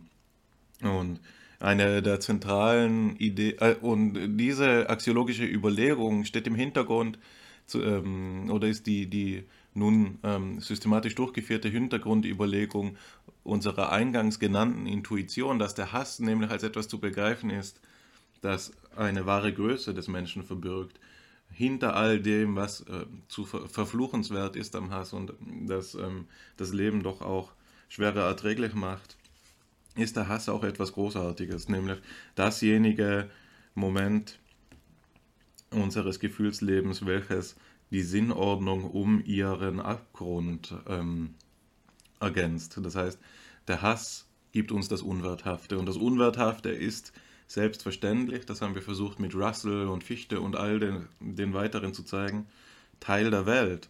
Das heißt, ohne den Hass wären wir gar nicht dazu in der Lage, die Welt in ihrer Mannighaftigkeit zu erkennen. Und das ist die, die wichtigste Lektion, ähm, glaube ich, die man mitnehmen muss von all dem, was du gesagt hast. Ich glaube auch, was man ähm, einmal ähm, sagen muss, ist, dass es wichtig ist, hier noch einen Schritt zurückzugehen. Für jemanden, der noch nie mit der Axiologie zu tun gehabt hat, ist es nämlich wahrscheinlich verwunderlich, ähm, festzustellen, mit welcher Selbstgewissheit hier verschiedene Ebenen, also Wertstrata, differenziert werden und Beziehungen zwischen ihnen aufgestellt werden. Aber ich glaube, was man mit Scheler ja auch ganz gut veranschaulichen kann, ist, dass das eben nicht rein spekulativ ist und dass die Axiologie insofern brisant ist, als dass sie ethische Fragestellungen um eine Strenge ergänzt, die sie als etwas erscheinen lässt, äh, lässt, das über bloße Meinungsfragen hinausgeht. Das heißt, man kann die Axiologie verstehen als, ähm, als eine, ein Zugang zu ethischen Fragestellungen, der dennoch auf eine hm, a priorische Weise denkbar ist. Und das heißt, hm, wir haben es hier mit einem unglaublich vielseitigen und leistungsstarken theoretischen Arsenal, oder wenn man das so sagen kann, einem, einer, äh, einem theoretischen Handwerkszeug zu tun, einem Organon, ähm, das uns dazu befähigt, eben diese Vergleiche zu systematisieren, die Vergleiche zwischen den verschiedenen Werten und den Wertstrata und eindeutige Antworten darauf zu geben. Dass diese eindeutigen Antworten dann anhand von paradigmatischen Fällen und problematischen Fällen auszudifferenzieren sind, ist ja einerlei, das ist klar, das ist sozusagen trivial. Bei welcher Theorie ist das nicht so? Es gibt immer Fälle, die sich besser beschreiben lassen als andere. Aber überhaupt einmal das theoretische Framework zu haben, diese Fragen stellen zu können, das ist der Reiz der Axiologie. Und ähm, ich denke, das, das wäre mein Kommentar, so würde ich das einordnen.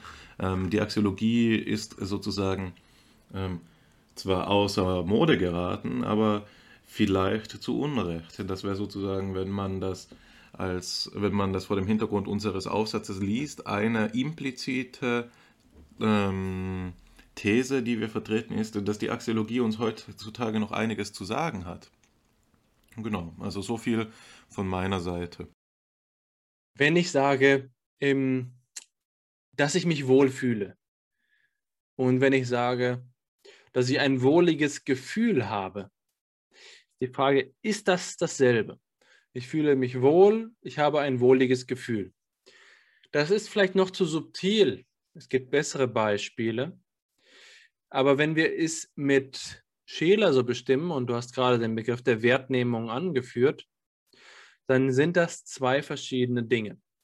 Im ersten Fall, wenn ich sage, ich fühle mich wohl, ist das ein Fall dessen, was Scheler fühlen nennt. Und im zweiten Fall ist es dasjenige, was Scheler als ein Gefühl beschreibt. Fühlen und Gefühl sind zwei verschiedene Begriffe und es geht jetzt darum zu erklären, was dieser Unterschied ist. Für Scheler sind Gefühle dasjenige, was sich als ein Zustand selbst präsentiert, also ein Inhalt einer Erfahrung. Ich kann äh, ein, das Gefühl der Freude haben. Das ist also jetzt eine Funktion meines, äh, meiner, meiner Seele, meines Seelischen, meiner Psyche, in der, ich, in der mir tatsächlich die Freude gegeben ist. Aber das Fühlen ist etwas, das nicht selbst als ein Inhalt gegeben ist, sondern das ist etwas, das uns einen Inhalt gibt. Ich fühle meine Gesundheit, äh, wenn ich mich wohlfühle.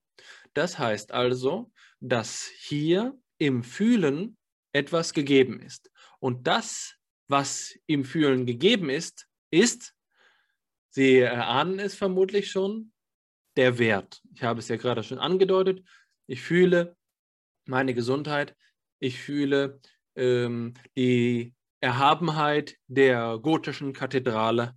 Äh, ich fühle äh, hier also die Werthaftigkeit der Situation, in der ich mich befinde.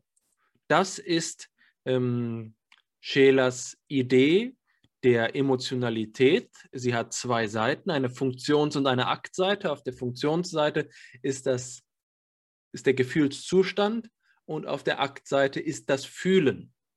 Das Fühlen aber, und jetzt kommen wir zum Wert, ist fundiert. Und das hat damit zu tun, dass Werte eben ihrer Natur nach auf andere Werte und auf den Zusammenhang der Werthierarchie des Höher- und Niedrigerseins verweisen. Zur Gesundheit gehört notwendigerweise auch das mehr oder weniger an Gesundheit. Das heißt also, dass das Wertsein in einem Vorziehen fundiert ist. Das ist der Gedanke, den Max Scheler äußert. Wir haben ein Vorziehen und ein Nachsetzen, das notwendigerweise die Voraussetzung dafür ist, dass wir überhaupt zum Fühlen von Werten kommen, also von Werten als Werten. Die Frage ist, wie wir, wenn wir etwas als etwas uns förderliches, etwas unserer Gesundheit entsprechendes empfinden, wie das möglich ist. Und das bedeutet also, dass wir ein Vorziehen haben. Vorziehen und Nachsetzen sind aber nicht in, einem, in dem Sinne eines kognitiven Denkens verstanden, in, in dem Sinne, in dem wir äh, sagen würden, ich urteile, dass die Gesundheit besser als die Krankheit sei, sondern es geht darum, dass es ein emotives, ein emotionales vorziehen sei. Es geht darum, dass es hier um so etwas geht wie den Umstand, dass das eine dem anderen gegenüber wertvoller ist. Das ist uns in einem Vorziehen gegeben. Nicht das Werturteil, wie Scheler sagt, ist Vorziehen, sondern Vorziehen ist ein rein emotionaler Akt. Jetzt kommen wir zum entscheidenden Schritt. Wir haben also bereits eine zweistufige Ordnung der, der sogenannten Wertnehmung, nämlich ähm, die, äh, das Fühlen ist durch die, das Vorziehen fundiert, aber das Vorziehen ist jetzt seinerzeit, das Vorziehen und Nachsetzen ist seinerseits durch die Akte von Liebe und Hass fundiert.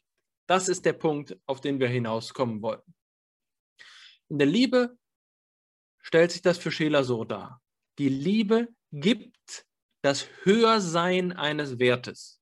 Das heißt nicht, dass wir, wenn wir den Akt der Liebe betrachten, bereits den Maßstab haben, an dem wir das Vorziehen und Nachsetzen vornehmen, sondern im Lieben erschließt sich uns erst dieser Maßstab, anhand dem wir dann ähm, die, das Vorziehen und Nachsetzen erfahren können. Das ist der äh, Gedanke dieses Erschließen und Entdeckens. Jetzt hat auch der, die Rede vom Erschließen und Entdecken einen Sinn. Es geht darum, dass der Raum, in dem wir fühlen können und eben nicht Gefühlszustände haben, sondern fühlen können als Akt des Gegebenseins von Werten, wenn wir uns, ähm, dass wir ihn eröffnen, dass wir ihn erschließen. Wenn wir also Gesundheit, ein Höhersein an Gesundheit fühlen, dann muss dieser Raum des Vorziehens von Gesundheit erst erschlossen werden muss erst entdeckt werden. Und das äh, äh, geschieht in der Liebe. Das heißt jetzt aber nicht, dass wir sozusagen die Liebe instrumentalisieren können und sagen, ich gehe in die Welt hinein, ich möchte mich noch gesunder fühlen, ich schaue mal, was sich alles so lieben lässt. Das ist natürlich eine intellektuelle Instrumentalisierung von der Liebe, die so nicht denkbar ist. Gerade eben nicht im schillerianischen Denken, das ist so ähnlich, wie wir den Satz, den berühmten Satz von Schopenhauer kennen. Man kann zwar tun, was man will, aber man kann nicht wollen, was man will. Da haben wir also so, wie wir es bei Schopenhauer mit einem Voluntarismus zu tun haben, haben wir es hier mit einem Emotionalismus zu tun. Das heißt, wir können nicht sagen, wir fundieren jetzt noch einmal den Akt des Liebens auf einen Akt des Wollens oder einen Akt des, ähm, des Denkens, also ich nehme mir vor, heute liebe ich mal und dann ähm, mache ich irgendetwas und so funktioniert es dann. Nein, die Liebe ist hier in ihrer Ursprünglichkeit. Und das gleiche gilt für den Hass. Der Umstand, den wir jetzt aber betonen wollen, und der taucht bei Scheler gar nicht so prominent auf, man muss ein wenig nach ihm suchen, ist, dass der Hass nicht die Sphäre des, der Werte entdeckt, sondern die Sphäre der Unwerte. Da haben wir jetzt also diesen mysteriösen Begriff der Unwerte. Und wie sich dieses Gesamtverhältnis darstellt, haben wir versucht in einem Schema zu illustrieren, dass Sie, ähm, wenn Sie uns über YouTube zu hören, auch sich jetzt anschauen können. Ansonsten versuchen wir es Ihnen jetzt möglichst gut zu explizieren. Wir haben eine Abbildung der Werthierarchie. Wir haben also vier ähm, senkrecht geordnete Ebenen, Strata, auf der untersten Ebene die sensuellen oder Nützlichkeitswerte, darüber die Lebenswerte, darüber die seelisch-psychischen Werte und zuletzt an der obersten Stelle die geistigen Werte. Und auf der rechten Seite innerhalb dieses, dieser vertikalen Orientierung haben wir die Werte im strengeren Sinne, auf der linken Seite die Unwerte. Die Werte anhand von einigen Beispielen illustriert unter den sensuellen ähm, Werten auf der untersten Ebene beispielsweise die Nützlichkeit. Dann haben wir auf der Ebene der Lebenswerte das Edle. Ähm, dann die Ebene der äh, seelischen Werte mit der Schönheit und zuletzt die Ebene der geistigen Werte mit der Erhabenheit. Und nun kommt das Entscheidende hinzu, was für unseren ähm, Denkansatz entscheidend ist, dass wir auf der gleichen, äh, in, der, in dem gleichen Schema nicht nur vertikal, sondern auch horizontal eine Hierarchisierung feststellen können. Wenn wir auf die Unwerte blicken, dann sagen wir nicht, ähm, die, die Hässlichkeit ist der Schönheit vorzuziehen äh, oder, oder die, die Hässlichkeit ist ähm, ist äh, dem, dem Gemeinen vorzuziehen, sondern es handelt sich um eine zweite Ebene. Das heißt, die Werte sind den auf ihrer Ebene liegenden Unwerten vorzuziehen. Das heißt, eine strenge Hierarchie der, ähm, des Vorzugs gibt es nur auf der Ebene der Werte in vertikaler Orientierung und dann nochmal auf der Beziehung, in der Beziehung zu den jeweiligen Unwerten auf der, ähm, auf der horizontalen Ebene. So findet sich eben beispielsweise auf der Ebene, auf der wir äh, der, das Erhabene unter den geistigen Werten haben, als Unwert, der dem Erhabenen korrespondiert, das Profane. Und nun ist es eben so, dass ein Vorzug des Erhabenen gegenüber dem Profanen ein, ähm, ein guter Vorzug ist und umgekehrt wäre es ein schlechter Vorzug. Wir haben also jetzt ein doppeltes Schema. Wir haben die Vorzugshierarchie innerhalb der Werte, vertikal, und die Vorzugshierarchie zwischen Unwerten und Werten auf der ähm, horizontalen Ebene. Und hier wird nun klar, was wir meinen, was Wert, Unwertentdeckung bedeutet. Unwertentdeckung erschließt uns also implizit auch immer das Höhersein von entsprechenden Werten auf derselben Wertebene, wenn wir sehen, dass sich hier in dem Bild des sich öffnenden Abgrundes gleichzeitig auch immer die Höhe des äh, der, der sozusagen des Gipfels noch einmal umso mehr erweist. Wenn wir wissen, wie tief der Marianengraben liegt, dann wissen wir, dass der Mount Everest noch umso viel höher äh, liegt als manches andere auf der Welt. Das ist also hier äh, die Idee, dass wir in der Entdeckung des Unwertes einen Raum erschließen, in dem sich dann natürlich auch gleich unsere Vorzugsordnung bewegen kann.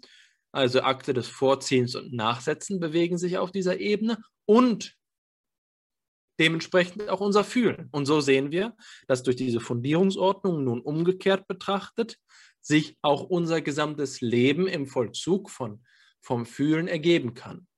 Wer also einmal schwer krank gewesen ist und auf der Ebene der Lebenswerte, dass der, die Krankheit in, in, in ihrer Unwerthaftigkeit entdecken konnte, kann für dahin, kann im Anschluss also in der Vorzug, im Vorzug der Gesundheit andere Arten des Fühlens erfahren. Und hier ist also jetzt der Punkt erreicht, an dem wir sagen können, dass die epistemische Fakultät des Hassens klar zum Ausdruck kommt. Und ich bin der Meinung, dass das etwas ist, dass wir trotz der gesamten Komplexität unseres, unserer bisherigen Argumentation jetzt an einen Punkt gebracht haben, an dem fast jeder nachvollziehen können sollte, weswegen diese Fakultät epistemisch des Hassens von Bedeutung ist.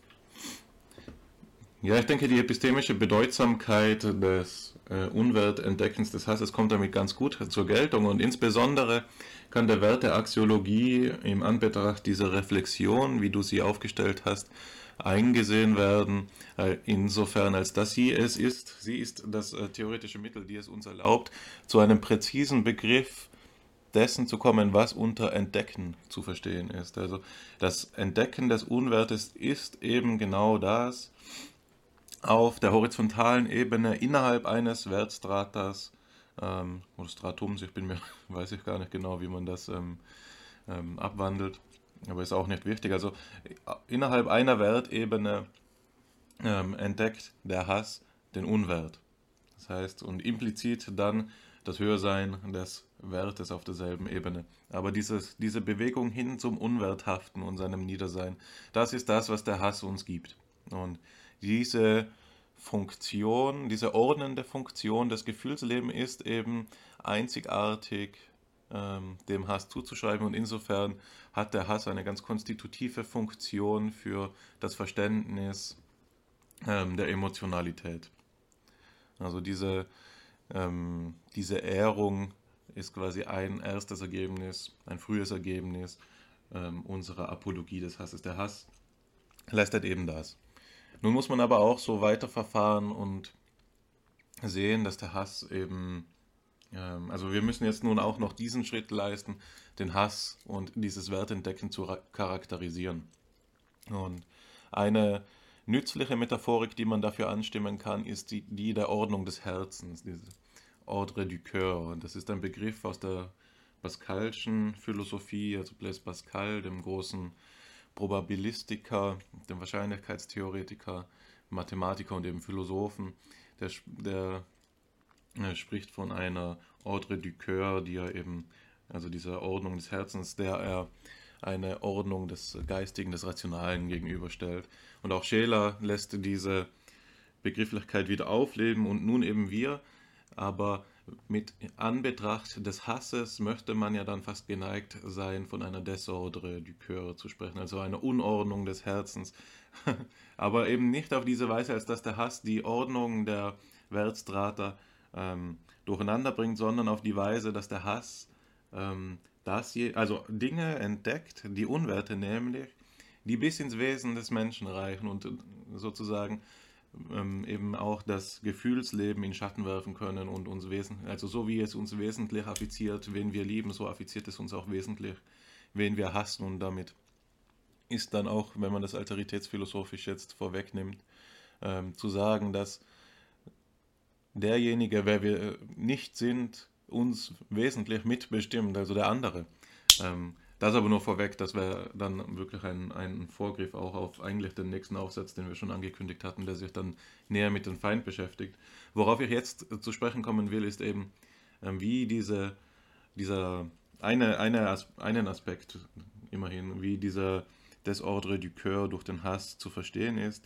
Und dafür würde ich den Begriff der Territorialität bedienen, den du eingangs auch schon angekündigt hast unter Territorialität, unter der Territorialität des Hasses kann man mit Scheler eben eine Verengung des ähm, Gefühlslebens verstehen. Das heißt, zunächst einmal markiert der Hass eine Grenze, und zwar die Grenze des Bereichs des eigenen im Unterschied zum Bereich des anderen. Und insofern erfüllt der Hass eine selbstkonstitutive Funktion.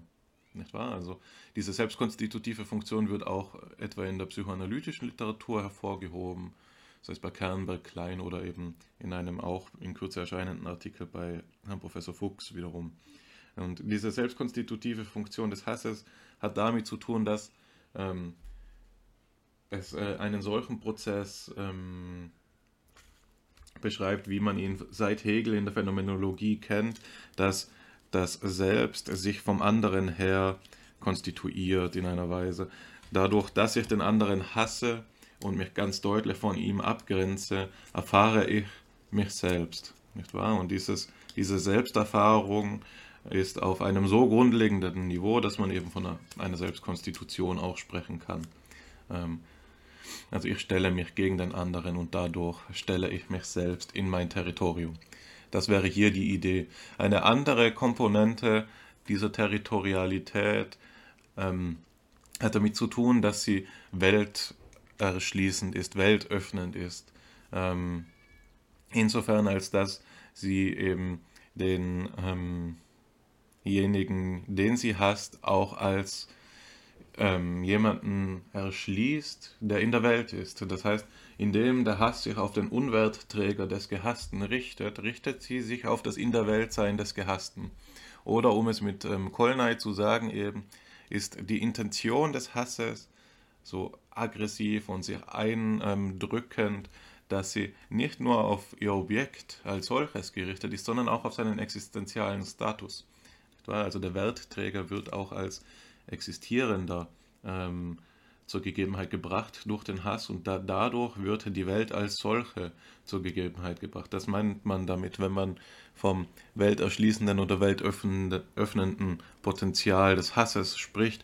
Und das Besondere an der Weltöffnung durch den Hass ist nun eben, dass sie die, die Welt unter der Hinsicht ihrer Endlichkeit zur Gegebenheit bringt, nämlich als einen Ort, an dem sowohl ich als auch ähm, mein Gehasster, meine Gehasste sich befinden und dadurch zu einem Ort wird, der zu klein ist für uns beide. Um eben Kolnay zu zitieren hier, die Welt ist ein zu enger Ort für uns beide. Also ähm, diese, diese sehr, ähm, sehr, wie soll man sagen, sehr anschauliche Formulierung lässt sich eben so einholen, als dass ähm, die Hass ähm, von so etwas wie einer existenziellen Einstellung begleitet wird hinsichtlich des Gehassens, welcher ihn eben ähm, zwar anerkennt als jemanden, der dasselbe in der Weltsein teilt, aber dieses in der Weltsein von äh, dem Gehassten als etwas Unwerthaftes ähm, eben zur, zur Kenntnis nimmt. Eigentlich ähm, wollte man oder könnte man sagen, dass die Bewegung des Herzens es hier ist, ähm, dass der Welthorizont, also die, dasjenige, was im, die Grenzen der Welt markiert, über dem anderen zusammenbricht, sodass er außen bleibt oder sie außen bleibt und ich innen. Was man hierzu noch sagen muss, ist natürlich dieses auf den anderen gerichtet sein und auf sein in der Welt sein gerichtet sein, ist dann die konstitutive Fakultät des Hasses hinsichtlich der Intersubjektivität. Also nicht bloß der Subjektivität, sondern auch der Intersubjektivität. Der Hass kann somit als ordnendes Gefühl der Wertsphäre, als etwas eingesehen werden, das zugleich ähm, die ähm, eine, eine primäre Zugänglichkeit zum Intersubjektiven ermöglicht, sodass der Hass ähm, das ist, das die anderen uns gibt. Und jetzt aber zum dritten territorialen Aspekt der ähm, Unwertentdeckung im Hass. Das hat damit zu tun, dass sie als eine expansive Bewegung, also die Hassbewegung als eine expansive Bewegung aufzufassen ist wenn etwa äh, Euripides Medea ausrufen lässt, dass nun alles Hass ist, bringt er das äh, ganz geeignet zum Ausdruck, was wir eben die Unsättigbarkeit des Hasses nennen würden, sodass ähm, in einer Weise, dass der Hass so funktionierte, dass er das Territorium des eigenen in, in, auf Krieg ähm, einstellt gegen das des anderen und ähm, das eigene Territorium immer weiter erweitern will, sodass ähm, der Hass eben zu etwas führen kann, das Kolnay das Weltbild des Hasses nennt. Und ein wirklich radikaler Hass strebt ja nicht nur danach, wenn man das wirklich zu Ende denkt, den anderen auszulöschen und eben das existenzielle Band, das ihn, also den Gehassten und den Hassenden aneinander bindet, zu zertrennen, sondern echter, wirklich radikaler Hass müsste ja danach streben, ihm den anderen aus der Existenz zu ähm, löschen, also sein Geborensein zurückzunehmen und insofern, das ist etwas, das in der analytischen, also in der psychoanalytischen Literatur immer wieder hervorgehoben wird auch. Oder also ist der Hass eine Bewegung, ein Akt, ähm, die äh, nicht zu ihrer emotionalen Erfüllung kommen kann, denn er intendiert etwas Unmögliches.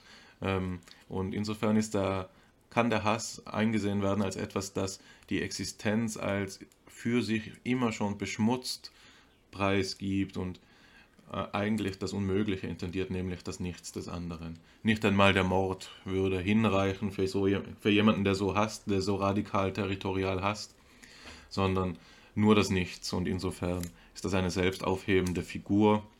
Genau, ähm, das wären die drei territorialen Bewegungen des Hasses, die ähm, diese Unwertentdeckung qualitativ qualifizieren, also auszeichnen, aber eben, und das muss man da natürlich dazu sagen, auf eine äußerst metaphorische Weise.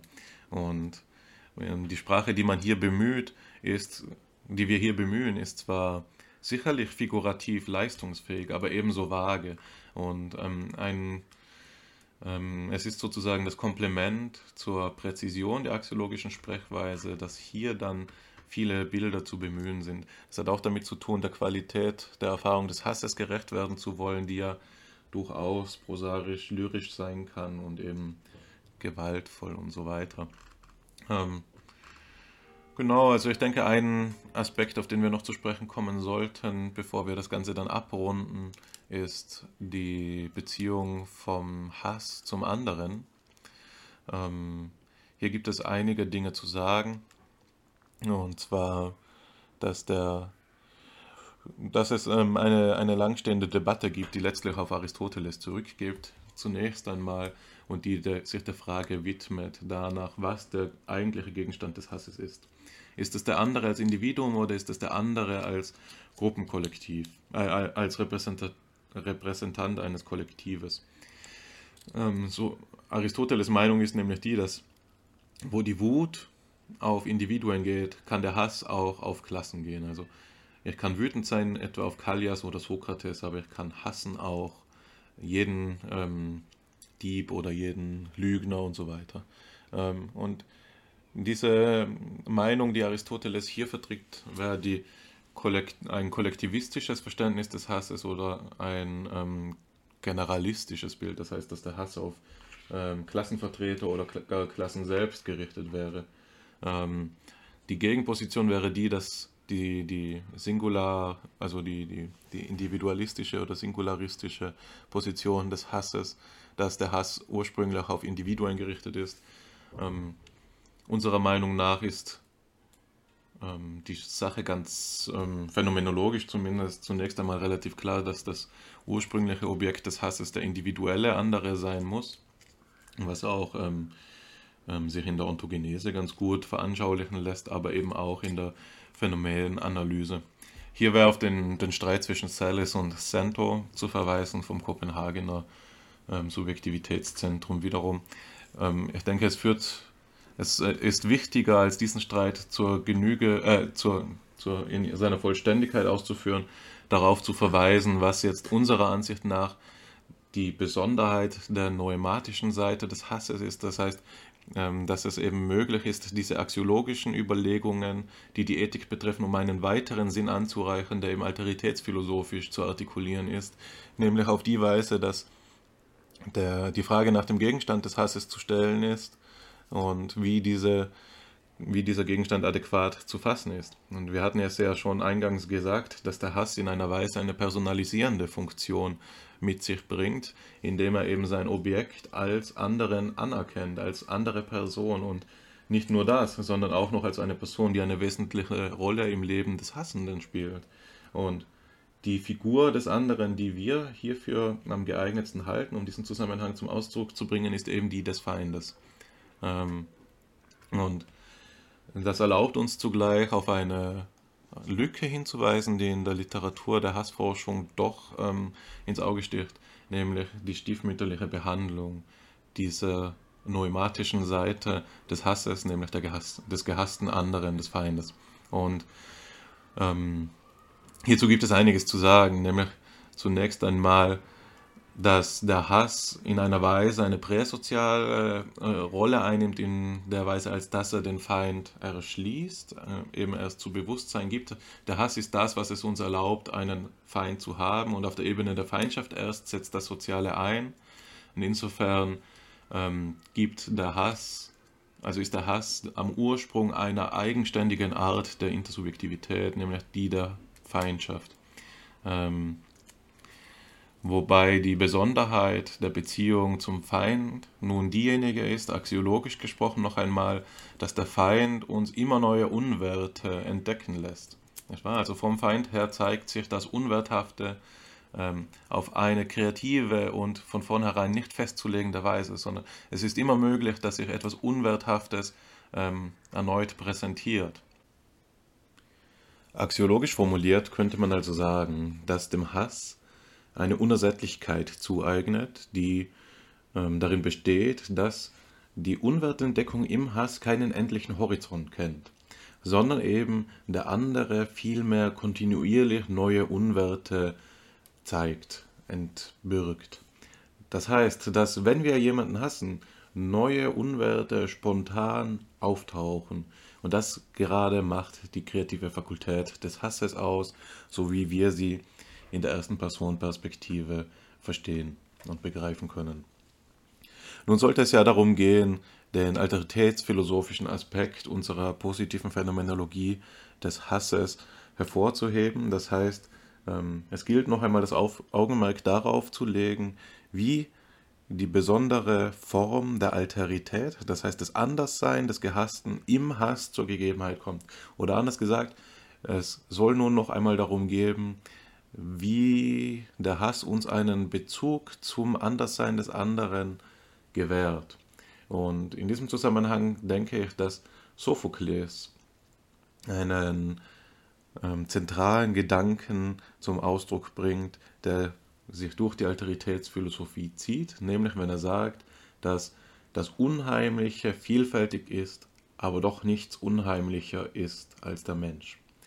Ähm, das heißt, dass die Erfahrung der Andersheit ein irreduzibles Moment der Unheimlichkeit mit sich bringt, das zugleich so aufzufassen ist, dass in dieser ähm, unheimlichen Erfahrung der andere sich mit dem Selbst verstrickt.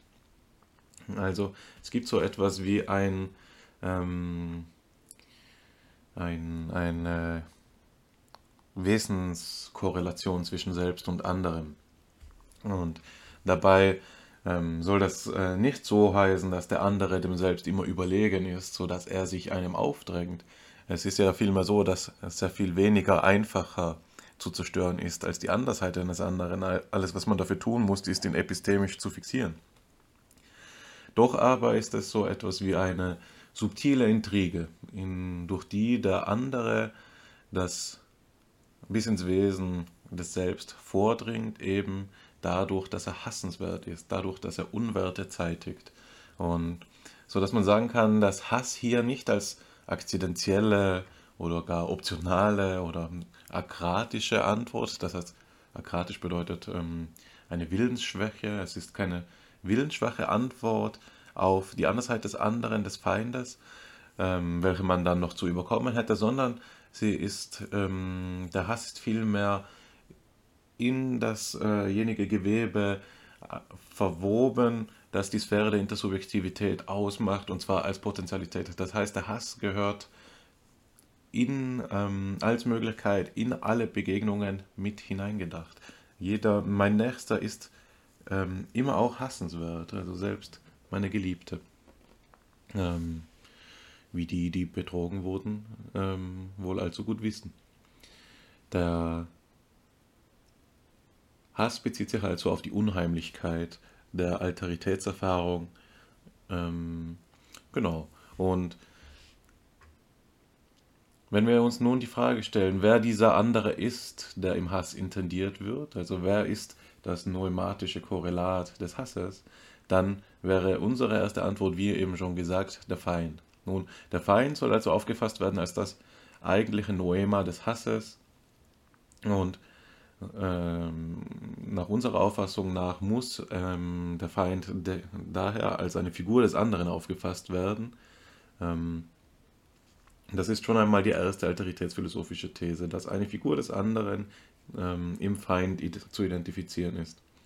So, und nun an dieser Stelle ist es auch wichtig, einen Unterschied ähm, hervorzuheben, nämlich der zwischen anderen und Fremden.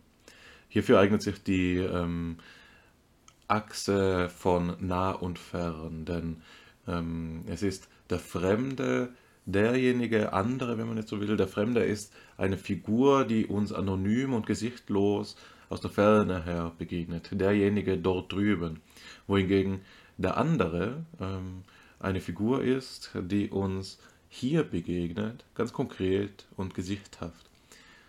Ähm, das heißt, der Fremde muss als fern äh, verstanden werden, wohingegen der andere uns vis-à-vis -vis begegnet und daher nahe steht. Äh, eine Weise, äh, diese Unterscheidung noch weiter auszudifferenzieren, ist zwischen den großen und den kleinen anderen zu unterscheiden, um nun jetzt das Lacanische Wort zu verwenden, wobei eben der große andere, der dann auch eben mit Großbuchstaben A geschrieben wird, ähm, so etwas bezeichnet wie den absolut anderen. Also ähm, Levinas hat das am prominentesten entwickelt in seiner Alteritätsphilosophie, in Totalität und Unendlichkeit. Ähm, Totalité et Infinie im französischen Original eben. Und hierbei geht es darum, dass der Andersheit des anderen, wenn man sie zu Ende denkt, wenn man sie radikal denkt, ein Moment der Unendlichkeit eignet, das eben darin besteht, dass die Andersheit uneinholbar ist vom durch Begriffe, die desselben, des Selbst. Denn jedes begriffliche Fassen eines radikal gedachten anderen hebt die Andersheit des anderen bereits auf, verselbigt ihn, wie man sagt, oh, sodass es hier so etwas gibt wie eine Absolutheit des anderen, eine Unberührbarkeit. Der andere ist auf eine Weise anders, dass ähm, jeder Kontakt zum Selbst, der von Selb vom Können des Selbst her ausgeht, ihn äh, seine Andersheit ihm zerstört, das Gesicht wegnimmt. Die einzige Weise, wie diese absolute Andersheit erfahren werden kann, ist eben in der Weise der Offenbarung, des Ausdrucks. Ne? Also wenn die Andersheit sich dem Selbst vom anderen her selbst zuspricht. So, ähm, der kleine andere hingegen, der dann eben auch mit kleinem a geschrieben ist, ähm, ist der unproblematischere andere, der einfacher zu verstehende andere, insoweit als dass es hier einfach um die Idee geht, dass der andere auch als die andere Person eben aufzufassen ist. Nun aber zurück zu ähm, Sophokles Wort von der Unheimlichkeit des Menschen. Ähm, das griechische Wort hierfür ist Dainon, das in verschiedenen Übersetzungen unterschiedlich äh, verstanden wird. Beispielsweise übersetzt Heidegger Dainon durch unheimlich, also in der Redeweise, in der wir äh, nun verfahren sind. Eine alternative Übersetzungsweise ist aber die von Hölderlin, der es etwa als ungeheuer übersetzt. Unserer Auffassung nach ist nun diese Übersetzung von Hölderlin deshalb interessant, da sie es erlaubt, ähm, eine weitere Facette der Andersheit des Feindes zutage zu fördern. Nämlich ist es seine Ungeheuerlichkeit, seine Monstrosität, die uns, ähm, also die Form der Alterität, die der Feind uns im Hass zeigt, wenn wir ihn dann hassen. Das heißt, die Monstrosität, die Ungeheuerlichkeit ist die Art und Weise, wie der Feind unseren selbstverständlichen Seinsvollzug in Frage stellt. Man könnte es etwas poetisch so sagen, dass diese Ungeheuerlichkeit der Andersheit des gehassten Feindes dasjenige ist, was der Unersättlichkeit entspricht, auf der Weise, als dass sie ähm, eine Weise der Intersubjektivität verschlingt und eine andere hervorbringt, die eben als Desordre du Coeur aufgefasst werden kann, als das Weltbild des Hasses. Die Monstrosität scheint der passende Ausdruck dafür zu sein, ähm, um diese Facette unserer gelebten Erfahrung zu charakterisieren, von der bereits die Rede war, nämlich dass die Welt ähm, unter einem neuen Gesichtspunkt zutage tritt, wenn wir den anderen hassen, nämlich dem Gesichtspunkt, dass ähm, nicht genug Platz ist für uns beide, dass die Welt durch die Existenz des Feindes auf eine Weise besudelt ist. Das Ganze ließe sich jetzt sehr breit ähm, darlegen. Ich will es aber äh, nun einmal kurz fassen, nämlich das Monströse eben uns erlaubt, an die vielfältigsten Diskurse anzuschließen, also nicht nur an die Alteritätsphilosophie, wie sie jetzt eben Greisch ähm, formuliert, sondern oder eben auch die Lösung Gattari, also diese ähm, berühmten Psychiater von den tausend Plateaus, sondern eben auch an die Psychoanalyse, wenn eben, wenn man eben an die Reflexionen von Freud denkt, die das Unheimliche an der Grenze von Fremdheit und Familiarität beschreibt. Und hier kann man eben, also hier lohnt es sich noch einmal ähm, zu explizieren, wie dieser Anschluss zu denken ist, nämlich auf äh, wiederum ja, auf diese Weise, dass das die besondere Form der Unheimlichkeit, die den Feind charakterisiert, also die Monstrosität, die seine Alteritätsform ausmacht, ein, eine, ein besonderes Verhältnis zur Familiarität auffasst. Nämlich es ist die Form der Unheimlichkeit, die durch Familiarität nicht, also Vertrautheit nicht ausgelöscht wird. Wohingegen andere Formen der Alterität ähm, ja sehr leicht vernichtet werden können. Zum Beispiel das Heilige, dadurch, dass man den anderen festsetzt in seinen Eigenschaften, dass man mit ihm vertraut wird, ist die Andersheit des Feindes dadurch besonders, als dass sie nur noch wächst dadurch, dass wir ihn festlegen, nämlich auf das Unwerthafte. Ähm, das heißt, je mehr ich über meinen Feind zu wissen meine, desto abscheulicher wird er. Und das ist doch ein, also von der Warte der ähm, Alteritätsphilosophie ein wirklich außergewöhnlicher ähm, und eigentlich auch großer Wurf. Also das ist eine wirklich sehr vielversprechende ähm, wenn ich das jetzt mal so sagen darf, eine sehr vielversprechende Anlaufstelle für zukünftige Forschung, weil es ja gleichzeitig so ist, und das ist nun die politische Brisanz dieser ganzen alteritätsphilosophischen Erwägung, dass man dem Feind, den man hasst, gegenüber nicht indifferent bleiben kann. Der Hass situiert sich ja auf der Achse von heißen und kalten Gefühlsregungen eindeutig auf der heißen Seite. Das heißt, der Hass ist nicht etwas, das man zurücknehmen kann, sondern der Hass drängt sich uns auf. Und im Angesicht des Feindes können wir nicht anders als zu hassen. Nicht wahr? Und, und das ist ähm, in dieser phänomenologischen Analyse der Zusammenhang, der am Grunde dann der Folgen des Hasses steht, dass man den Hass nicht ruhen lassen kann, nämlich ihn auch ausagieren wird unter gewissen Bedingungen, die es genauer zu erforschen gelte. Ähm, ja, ein, eine letzte Bemerkung, die ich in diesem Zusammenhang machen möchte, ist nochmal äh, eine, die das Weltbild des Hasses einholt, nämlich dass zu sagen ist, dass diese Bewegung, ähm, also dass die Monstrosität des Hasses oder die expansive, äh, zu, zu, zurückzubeziehen ist auf die expansive Qualität der Territorialität. Nicht wahr? Also, nämlich, dass der Hass auf diese Weise ähm, auch wachsen kann, als dass er generalisiert. Und ähm, so kann über die Alteritätsphilosophie die, der Formalismus, das Weltbild des Hasses ähm, ausgedrückt werden auf die Weise, dass der Freund meines Feindes eben auch zu meinem Feind wird.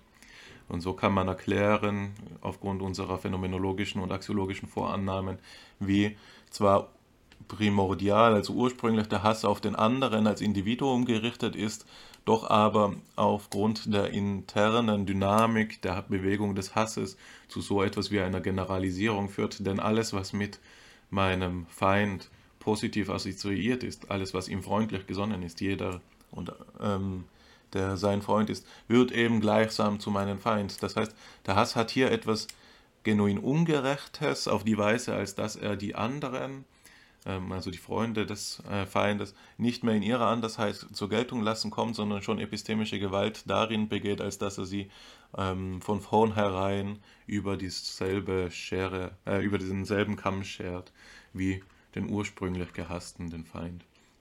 Und das ist eben die, die ähm, kollektivierende Seite des Hasses. Aber alles das ähm, was über den Hass zu sagen ist, deutet ja darauf hin, dass in ihm wirklich angelegte sind, nicht nur epistemische Potenziale, sondern auch ähm, Abgründe, die uns in ein unglückliches Leben führen können, die uns in ein Weltbild, Weltbild des Hasses verdammen können. Und also es, ähm, der Hass hat diese gefährdende, selbstgefährdende Komponente genauso an sich wie seine selbstkonstitutive. Aber eben auch, und das ist jetzt die Überleitung zum Abschluss, die ich gerne dir überlasse, Alexander, diese Beziehung zum anderen als Feind ist ja gerade auch das Potenzial des Hasses, nicht wahr? Weil es ja solche und solche Feinde gibt. Es gibt die verachtenswerten und die hassenswerten. Und das Plädoyer oder die Apologie des Hasses legt natürlich den Fokus auf die hassenswerten Feinde, die auf Augenhöhe. Aber das will ich jetzt eben, wie gesagt, dir überlassen. Es ist doch beachtlich, wie wir über einen Aufsatz, der kaum ähm, 30 Seiten Umfang hat, so ausführlich sprechen können. Aber es ist eben ein Aufsatz, der vieles anzusprechen versucht und es ist von all dem, was in ihm gesagt worden ist, tatsächlich bisher allenfalls die Hälfte in diesem Podcast zur Sprache gekommen. Er ist also noch an vielen Bezügen reicher. Ähm, natürlich ist, und das ist uns wohl bewusst, die These, die wir vortragen, die Auffassung, die wir äh, vortragen, angreifbar und äh, natürlich des Kommentars auch ähm, nicht nur würdig, sondern eben auch äh, so, dass es eines Kommentares, Kommentares bedarf. Aber das ist ja das Wesen aller Wissenschaft. Sie sollte kontrovers sein. Und wenn wir jetzt einhellig äh, hier etwas präsentierten, was trivial wäre, hätten wir es allererst gar nicht sagen müssen. Ich will vor dem Abschluss nur noch auf den Punkt zurückkommen, der vermutlich eben ähm, auch die erste Assoziation der meisten ist, wenn sie in unserer Zeit vom Hass äh, hören, nämlich die ethische Komponente. Und die Frage ist selbstverständlich, was sich nun ergibt. Die Frage müssen wir an erster Stelle erstmal zurückweisen. Das ist sehr wichtig. Natürlich heißt es nicht, dass wir sie nicht beantworten wollen, aber es ist doch so, dass man klar und methodisch streng trennen muss. Wenn wir nun einfach zu ethischen Schlussfolgerungen übergingen, würden wir uns selbst in den Rücken fallen. Es geht uns ganz klar darum, davon Abstand zu nehmen, hier jetzt eilfertig zu Ratschlägen über das Sein und das Sollen äh, in der Welt zu gelangen. Aber es lässt sich doch zumindest das sagen, dass hier eine Perspektive aufgetan worden ist, in der sich dann Ethik entwickeln kann. Eine Welt, in der der Satz I hate hate populär äh, ist, weil mit ihm vielleicht auch die Hoffnung verbunden ist, dass nur etwas ausgemerzt wird, äh, was überflüssig ist oder dass dort, wo ähm, das Nichts, äh, was gerade eben in der Negatio Amoris bestünde, dass wenn es nicht da ist, nichts anderes übrig bliebe als nur noch Liebe, dass wir also in einer Welt ohne Hass ähm, in, die, in die Herrschaft der reinen Liebe übergehen könnten, dass das doch unter Umständen außer Acht lässt, dass die Abwesenheit des Hasses uns mitunter äh, im, in die Impotenz unseres Gefühlslebens treibt, dass derjenige, der alles immer nur liebt, äh, der alles immer nur hinsichtlich der Werthaftigkeit betraf, betrachtet, darauf äh, verwiesen ist, dass er nur eben in dieser einen Hierarchieebene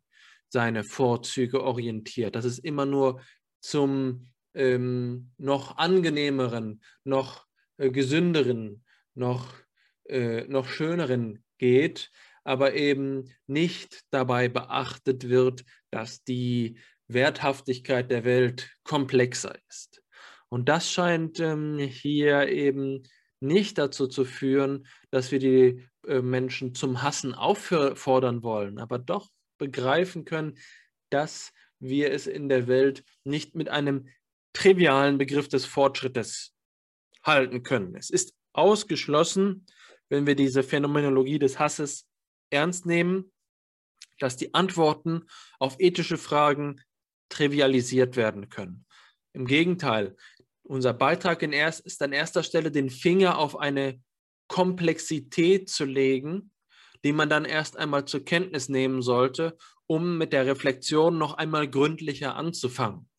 Das ist, glaube ich, die Antwort, die wir all denjenigen, denjenigen, die jetzt nach moralischen Konsequenzen fragen, geben müssen.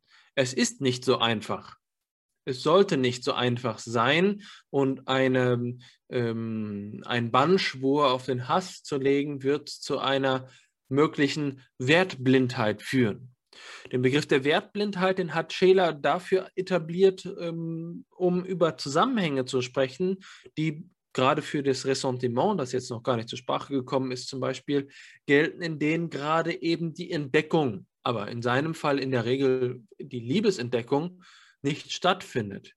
Das heißt, derjenige, der in seinem Ressentiment sich auf bestimmte untere Wertsphären beschränkt und wie ein Utilitarist alles als eine Nutzenabwägung kalkuliert, der ähm, dem entzieht sich die Spannbreite des tatsächlich möglichen äh, Werterlebens. Und das ist eben auch hier eine Seite der Welt, vor denen man die Augen verschließt, wenn man sich kategorial gegenüber dem Hass ähm, sozusagen vielleicht sogar ideologisch äh, motiviert verschließt.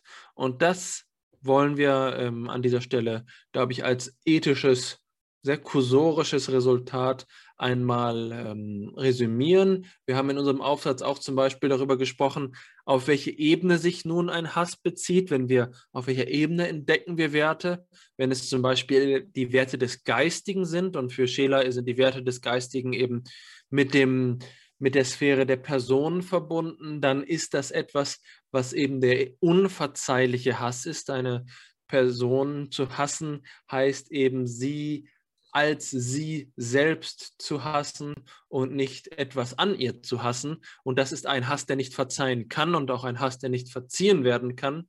Aber das ist nur eine Perspektive, die ich an dieser Stelle erwähnen möchte. Es muss sich ja auch noch lohnen, den Text selbst zu lesen, für den wir gewisserweise ähm, die, äh, die, äh, die, jetzt eine Werbung äh, ausgesprochen haben oder den wir vorgestellt haben.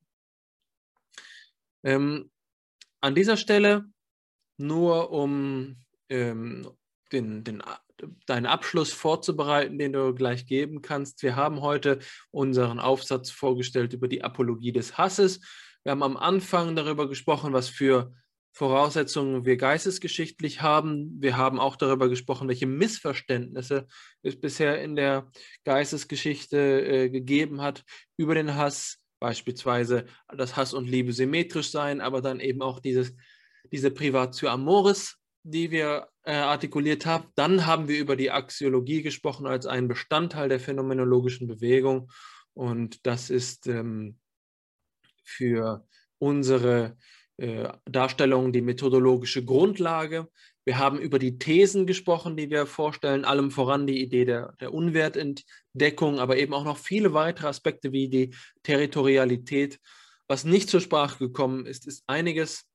Ähm, aber ich glaube, an dieser Stelle haben wir ausreichend äh, darüber gesprochen und einen Eindruck vermittelt, was ähm, den Hass für uns aus unserer Perspektive ausmacht.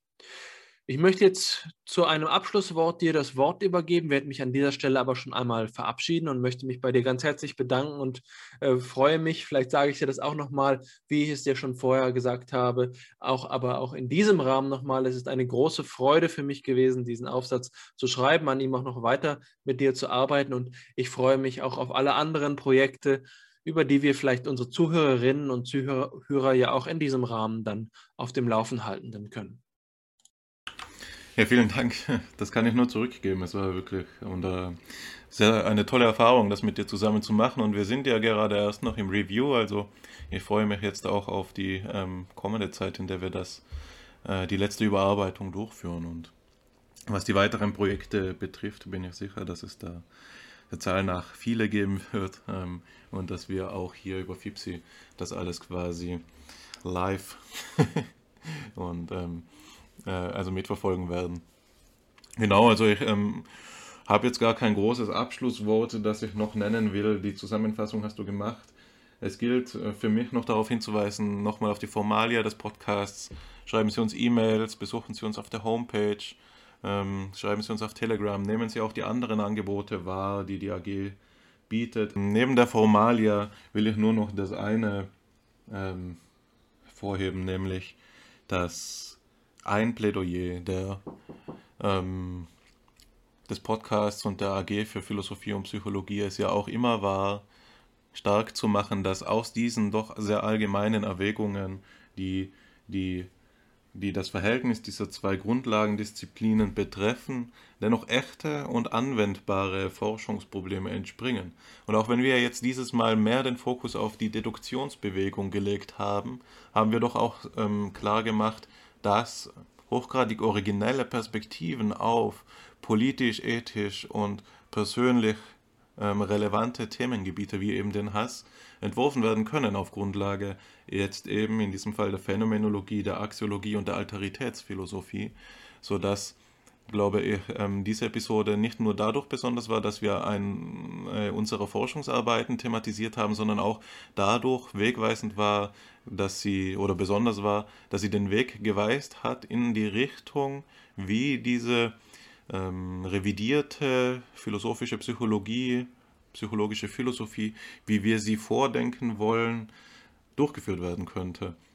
Und insofern ist äh, diese Episode für mich auch ganz besonders gewesen und liegt mir besonders am Herzen. Genau, ähm, auf diese Weise will auch ich den Abschluss finden. Ich bedanke mich bei dir nochmal, ich bedanke mich bei allen Zuhörenden und ich freue mich schon aufs nächste Mal, wo wir uns dann vielleicht auch wieder etwas kürzer halten werden. also auf Wiedersehen. Bis bald.